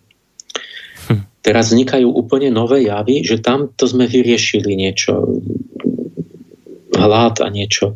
Ale vznikajú javy, čo neexistovali, že japonská vláda má nový sociálny problém. A musia sa tým už zaberať, bude to ekonomické bremeno, začína to byť akoby mať akoby globálny rozmer, že z nastupujúcej generácie zmizol milión mladých mužov plus minus. Zrazu nie sú. Ale ani na cintoríne nie sú. Nie sú ani mŕtvi, ani živí. Kde sú? No a vysvetlo, že sa z nich stali tzv. hikikomory. To, sú, to je niečo ako sociálne mŕtvi. Hikikomory je čudácky samotár, ktorý sa uzavrel pred svetom, izoluje sa, stratí všetky kontakty, vyhýba sa komunikácii, zavre sa v izbe na roky alebo aj 10 ročia, cez deň spí, v noci je pred obrazovkou počítača, zriedka vychádza, ak vôbec, si kúpiť hamburger alebo si nechať do pizzu, dať pod dvere a vo vlastnej hlave je mučený myšlienkami všelijakými, na okolie pôsobí podráždenie a apaticky. A tam je zavretý a zmizol, že ako keby bol zomrel pre tú spoločnosť, že vám ste chýba mladý človek, ktorý je niekde v stykoch a v pracovnom procese ktorý by sa za niečo cítil zodpovedný, niečo by tvoril. Teraz začali to, musí to riešiť, čo to je, prečo to je. Že jedna stránka mince je, že nejaká frustrácia, že nedostatok možností pre tých mladých nájsť, nájsť si prácu, miesto v spoločnosti, že sú obsadené tie, tie, tie miesta, tak ako v tom myšom raji. Ale na druhej strane to umožňujú majetkové to, že on si to môže dovoliť fyzicky sa tam zavrieť že väčšinou tam boli také, že, že rodičia sú majetní a že vlastne on predsa len je na tom tak, že je taká stredná vrstva, že teda má nejaký ten panelákový byt, kde, kde mu stačí na jedlo. A tak on tam vlastne už sa, uzav, sa tam zakúkli. A teraz ale vidíte bacha, že základný príjem, aby každý mal strechu nad hlavou, nebolo mu zima a jedol. A bude explózia slobody a kreativity, ale nestane sa z neho hýky komory? Z koľkých sa stanú? Hmm. Lebo on už tým, že má základnú existenciu, tak on vlastne uh, sa stiahne úplne z akéhokoľvek zmysluplného života. Teraz, že všetci majú stále prácu tak sa na to pozrime, že za prácu sa začali považovať činnosti, čo vôbec kedysi neboli práca. Niekto, keď sa živil prostitúciou, tak to, to nebola práca a teraz sa to ponovom nazýva, že on je sexuálny pracovník. A vyžaduje si rovnaký rešpekt a právnu ochranu a všetky tie práv, práv, pracovný zákon ako iné zamestnania. Oficiálne, oficiálne čísla hovoria, že je 40 miliónov prostitútok na, na zobratom 200 miliard dolárov. Neoficiálne, kto vie koľko ešte viac. A to sú len prostitútky k tomu. Pornografický filmový priemysel 100 miliard. Ďalšie erotické tanečnice, sex po telefóne a tak ďalej. To sú stovky miliard. A, ale pre porovnanie športový trh celosvetový má iba 90 miliardový obrad. To je menej významná vec šport než uh, sexuálny priemysel. Že, um, čiže kedysi nepočestné zamestnanie teraz sa definuje ako práca. Nie len toto, hoci aké iné, že práca sa definovala ako tvorba pozitívnych hodnot. A teraz hovoríme, že práca je čokoľvek, po čom bude dopyt. Lebo sme, lebo sme otočili význam slova slobodný do opaku. My o slobodnej voľbe hovoríme pri slabostiach a závislostiach, ktoré nás ovládajú. Hovoríme, to je sloboda, to je potreba a ten, kto plní tú potrebu, to bude niekto, kto pracuje. Ale práca znamenala niečo iné ešte donedávna. Práca znamenala robiť niečo, čo je naozaj potrebné. E, drogy. V Spojených štátoch zabijú viac ľudí než zbrania a dopravné nehody. Milióny sú závislé Počet zomrelých na predávkovanie nedávno presiahol, teraz presiahol 70 tisíc ročne. To je číslo, že za, za 30 rokov sa z 10 násobilo, čiže máme prudký vzrast ľudí, čo zomierajú, že sa udrogujú. Trump tú epi, hovoril o epidémii narkománie, označil to za národnú hambu Ameriky a vyhlásil krízový zdravotný stav. Či tu bojovať proti narkománii. To máme len tie drogy ako hašiš a neviem aké, tie, alebo tie, tie nové, fentanyl. Uh, ale ďalších 8 zvlášť, máme 80 tisíc Američanov zabíja alkohol ročne, to sú čo? Stratili svoj životný príbeh. Oni nemajú dôvod, či opie, upije sa k smrti. Ďalší sú fajčenie a tak ďalej. Ekonomické bremeno zneužívania látok. Komplet od, že liečiť ho musíš, zločiny robí, stratí produktivitu, práce neschopný je 270 miliard ročne. Hovorím stále len o Spojených štátoch, lebo tam mám čísla, čiže nie, nie o celom svete. Počkať, alebo nie, niekedy mám svetové tu. A teraz neviem. O, tu čo mám. Alkohol 200, počkať, drog, to sú len tie, tie drogy, 250 miliard alkohol, 300 miliard tabak, to hovorím asi len o Amerike. Následky zneužívania substancií spolu s prejedaním pohotia 13% amerického domáceho produktu. A to všetko sme nemuseli vôbec robiť. To je dosť už veľké číslo, lebo to som, to som v, bilió, v biliónoch. A, a to všetko len preto, že, že nemáme dôvod žiť, že, že majú depresiu tí ľudia, že nemajú životný príbeh, že nemajú víziu, ideály, predstavu o nejakých, že čo by robili. Preto. Pretože a to sa nestaráme, to, že to je, to je zbytočné, to ani nevieme. To. Proste to, čo ja robím na mojej škole, že dávam víziu a zmysel, tak to si myslia, že to je, ja tam robím asi zbytočne. Ale stojí to mil, bilióny len Američanov, čiže svet to stojí, proste ne, neviem aké číslo. A ďalšiu prácu, napríklad sme, ďalšia práca vznikla vďaka kriminalite. Vďaka Američania majú 7 miliónov ľudí v nápravnom systéme, väznice, polepšovne a tak. Majú 7 tisíc týchto zariadení a majú tam 7 miliónov ľudí. Čiže veľká časť už je v base. Štát vydá na policajný dozor justíciu prevádzku väzníc 200 miliárd ročne, len štátny rozpočet, lenže finančné bremeno vrátanie sociálnych dopadov že on sa tam pokazí, že sa kriminalizuje, že mu hľadujú deti, že neviem čo, sa odhaduje na 1200 miliard ročne škoda z kriminality. A prudko to rastie, lebo veď sme hovorili, že treba vojnu s drogami pred predchádzajúcom téze, nie? že Trump vyhlásil. No a oni vyhlásili tú vojnu dro- drogám už keď bol krek v 80. rokoch a výsledok bol čo, že za 40 rokov sa počet Američanov za mrežami zvyšilo 500%. Lebo začali zatvárať tých s drogami a tam, tam sa to... A nepomoha, nepomáha len zatvárať, lebo ešte tam sa naučia tým zločinom, stanú sa súčasťou tých gangov, čiže sa to ešte množí, reprodukuje ten zlý systém. 6 násobok väzňov odrazu. Nebolo ich kam dávať, tak čo? No privatizácia väzenského priemyslu, čiže oni začali zavádzať mhm. privátne väznice, že to je podnik. No. Ty si založíš väznicu. To už v Amerike funguje. No a presne tak. keď si podnikateľ, tak samozrejme máš záujem o klientov, pre ktorých robíš tú prácu. Takže začalo vysvítať už, že už aj ten väzenský priemysel sa aktívne stará o to, aby si udržal prílev klientov a, a ten trvalý zisk.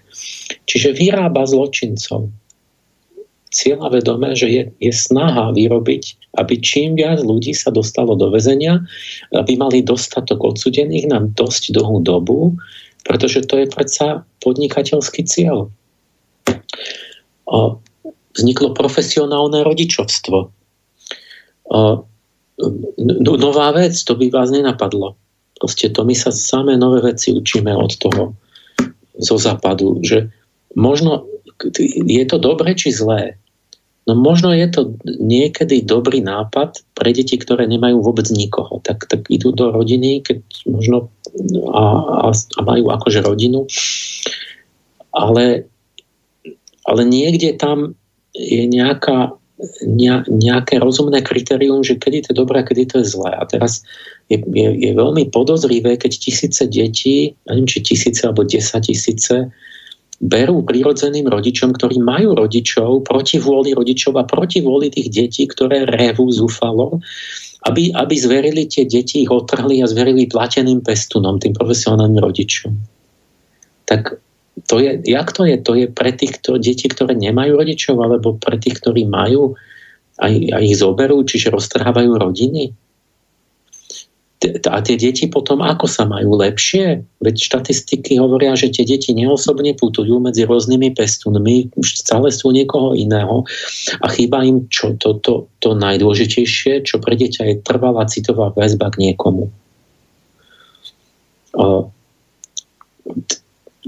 Matka kriminálnička vysvitá, že je lepšia, lebo máš k niekomu väzbu, než žiadna matka že si ťa budú posúvať ľudia, ktorí ťa majú na zárobok. Lebo aj tá ťa má rada ešte, aj keď je v kriminále. Majú, majú tie deti chronické zdravotné psychiatrické problémy, časté nehody, 5 krát viac pokusov o samovraždu, málo kedy doštudujú, častejšie sú z nich bezdomovci a zločinci. Tak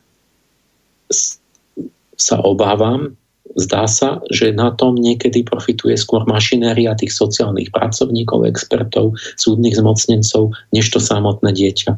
Že nám vznikol detský priemysel, čo je nové odvetvie, ktoré sa pokúša nahradiť, čo doposiaľ sa dialo z, od prírody, z inštinktu rodičov, ale že na to tie deti budú doplácať, lebo budú vlastne, budú vlastne objekt podnikania a zárobku.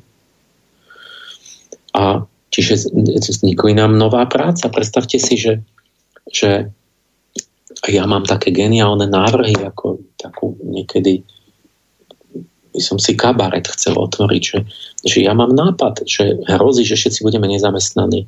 Však zaveďme profesionálne rodičovstvo, je nová práca, že každý dá svoje deti, pošle preč k cudzím a všetci budeme platení za to, že budeme vychovať cudzie deti a všetci budú mať prácu. Polka ľudstva mať prácu. Lenže to, lenže, to, lenže to sa doteraz dialo z lásky k deťom proste medzi tými normálnych vzťah. A my sme vytvorili prácu, kde budeme mať veľké HDP a obraty, ktorá, ne, ktorá nebola potrebná doteraz. Keď to vezmeme z tohto konca, tak možnosti práce ľudia sú úplne neomedzené. Zahubíme včelu, ja som si tak len tak odhadom vyrátal, že vznikne práca pre 20 miliónov ľudí. A to je skvelé, nie? Budú liesť po rebríkoch a štečekmi opelovať stromy. To je strašná píplačka. To naozaj tých 20 miliónov zámestná. A v čínskom, v Číňania majú kraj Han Yuan, kde majú 300 tisíc hrušiek, to je vychýrený tým pestovaním ovocia, ale už im zahynula včela. A lezú po rebríkoch so štečekmi s tým pelom opelujú tie, tie, tie bilióny tých kvetiniek, jak sú obsypané na jarte hrušky tými kvetmi. A to ja hovorím iba o včele. A zánik ďalších užitočných zvierat a rastlín bez pochyby zamestná úplne celý svet. Takže nám nezamestnanosť naozaj vôbec nehrozí. A vôbec najlepší biznis je vojna, keby už nám hrozilo veľmi, my na zbrojenie vydáme celosvetovo 1700 miliard ročne. No a máme výrobu a máme HDP. Potom, keď už sú vyzbrojení, tak potom, viete, oni nevedia využiť, že tak čo tu sme zbytočne, tak už by mohla byť nejaká vojna. Tak si vymýšľame dôvody pre vojnu a tvoríme tým dvojakú prácu. To je sebestačný systém. My roztočíme zbrojný priemysel a zároveň potom chceme, tým vyrábame, sme zamestnaní. Potom zničíme zrovnáme krajiny so zemou a potom vznikne ďalšia práca, ešte to je dvojitý užitok, lebo, lebo treba obnovovať a investovať a budovať v tých krajinách, čo sme zrovnali so zemou. Takže lokálne vojny nastoja tak bilióny rádovo, svetové vojny stáli desiatky biliónov. V dôsledku, to, len, to sú len tie priamo, že musíš kúpiť tie zbranie a toho vojaka, ale v dôsledkoch ďaleko viac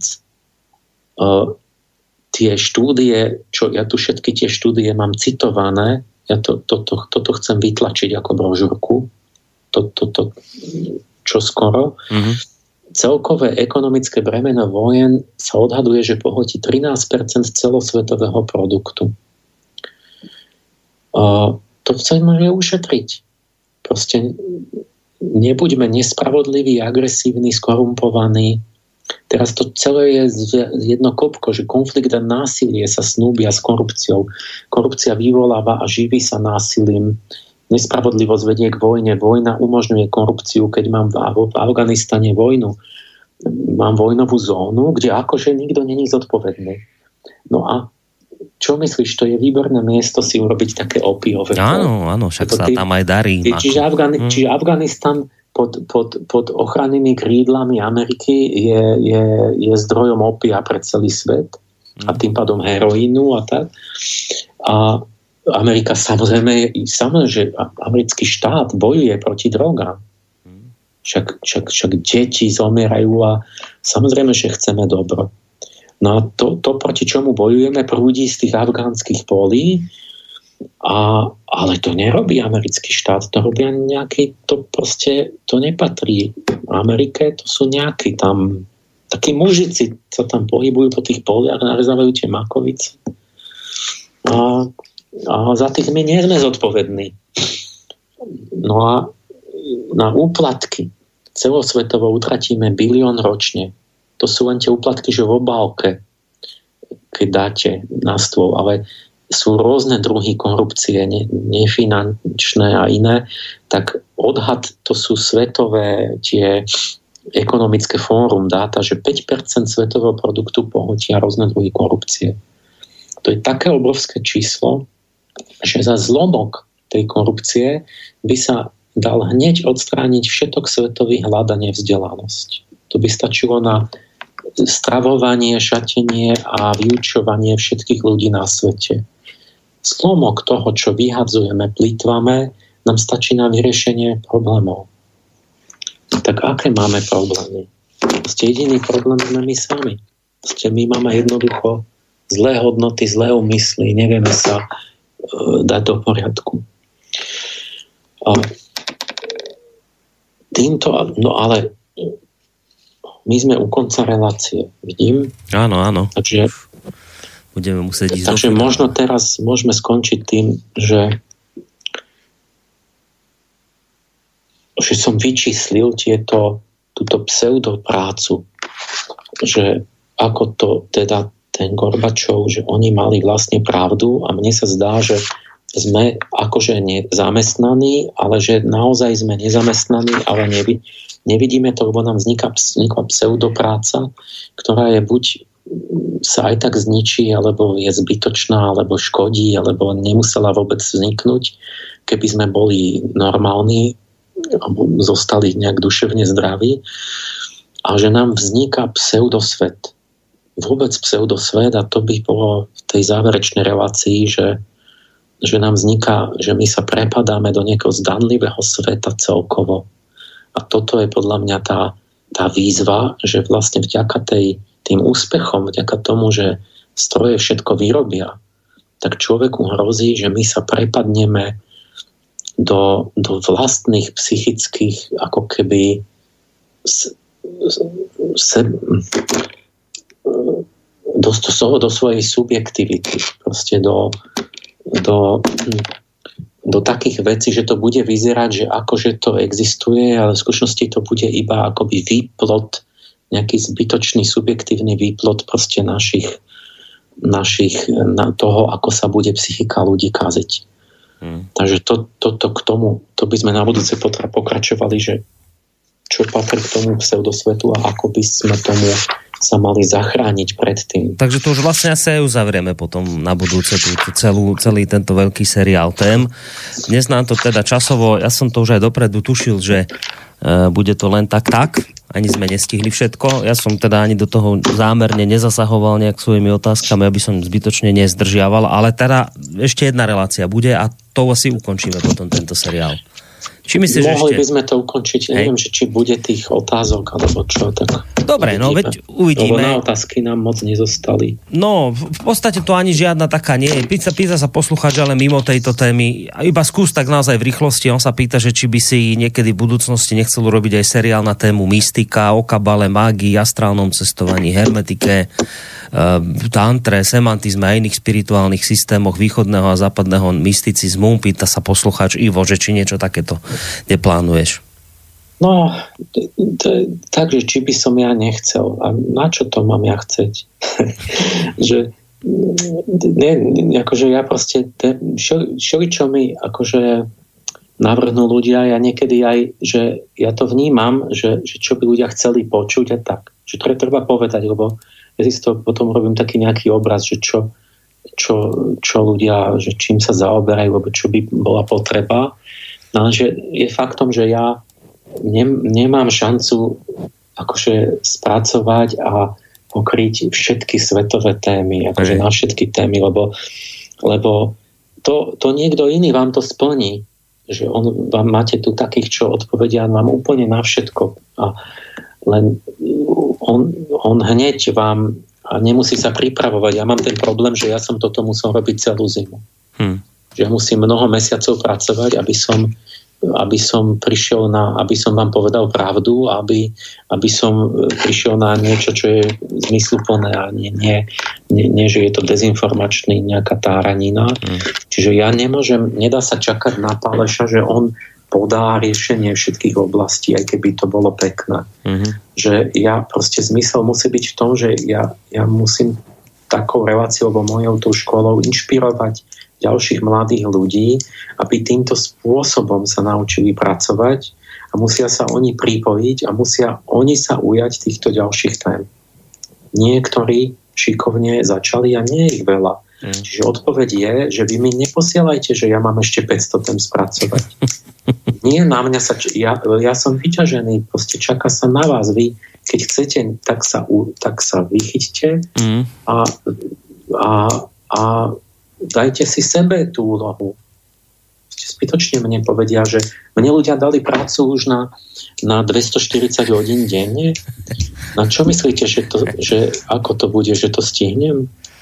No. Čiže to, čo chceme, si dajme spoločne ako prácu a samozrejme zistíte, že ale veď o tom hovorím, že tým vznikne ten, ten zmysluplný život, že tým vznikne, že no dobré, ja to neviem. No, tak z toho vyplýva, že sa musíš začať nejaké schopnosti vyvíjať. Nie? Tak, tak. Že nie, že jak to môže jeden, nemôže obratiť smer sveta. A, a to nás, keď, ale toto, si predstavte, že toto je tá záchrana, o tom hovoríme, že, že keď, keď, keď niekde idete do, že v Anglicku, teraz som mal školu, my tam boli z celého sveta ľudia, tam jeden z Norska, druhý z Anglicka, tretí s Černochmi, žije v komunite a štvrtý, neviem čo, že do Číny chodí mm. že čo sa deje, že, že tak všetky tie javy, že binge drinking, že oni proste nezmyselnú prácu robia päť a v piatok, jak padne, takže sa idú opiť. Ja, ja neviem, aké percento proste tých západňarov, ale že proste toto ako rastú tieto javy, že musí sa spiť ale do nemoty. Vo Fínsku mi rozprávali, že, že idú, že tam oni sú abstinenti, oni tam tuším tiež nepijú, jak tí Švédi, ale, ale že idú na trajekt do Ruska, že na, na lote mimo územia toho, to nie ste na fínskom území a tam tečú alkohol riekou a že to idú v piatok si do vrecka dajú, musia dať adresu na košeli a nejakých, ja neviem, 50 niečoho eur, či čo majú, a, alebo 20. A, a že potom v nedelu tých, tých ľudí ako ležia v bezvedomí niekde po zemi, takže ich odnášajú taxikári hm. a vyťahne mu z vrecka adresu a tých 20 eur si zoberie a odvezie ich niekam domov na nositkách. A, že, a, a takýchto javov, čo máte, že, že to prečo je? Lebo oni sa majú oni majú taký blahobyt, že stratili zmysel života a došla im fantázia. Hm. Čiže keď ja hovorím, že dajme si nejaké ciele, uh, tak to, je, to ja navrhujem záchranu pred samovraždou. Vlastne hromadnou ešte k tomu. Že to bude to riešenie, tým vznikne voľný čas, tým budeme zdravší, tým budeme slobodnejší. Tak, a ja už ja tiež tu nebudem väčšine a čas strašne uteká a ja ne, ne, neviem stihnúť ani to, čo som si dal. Mm. Tak ja stále viac myslím na to, že ja musím zapájať vlastne tých mojich žiakov alebo nejakých mladších týchto, že, že len tým spôsobom, že si vezmu príklad. Proste ten môj zá, zámysel a spôsob a, lebo, lebo sám um, sám to ne, nemôžem nejako zachrániť alebo zmeniť proste, alebo všetko No, myslím, že, myslím, že dostatočná odpoveď na tento poslucháčský dotaz, keďže sme už na konci tejto relácie, tak mne už iné neostáva, len sa ti veľmi pekne poďakovať opäť a teda len pripomenúť, že sa budeme počuť v rámci tohto seriálu, zrejme už naposledy, v rámci tohto seriálu opakujem, 14. mája nám to vychádza na útorok od 8. do 11. hodiny, takže na dnes všetko, Emil, maj sa pekne, do počutia. No, prajem pekný deň. Do počutia. To bol teda Emil Páleš z relácie Ariadnina niť. A ešte pekný e, zvyšok dňa vám pre samozrejme Boris Koroni. Táto relácia vznikla za podpory dobrovoľných príspevkov našich poslucháčov. I ty sa k ním môžeš pridať. Viac informácií nájdeš na www.slobodnyvysielac.sk Ďakujeme.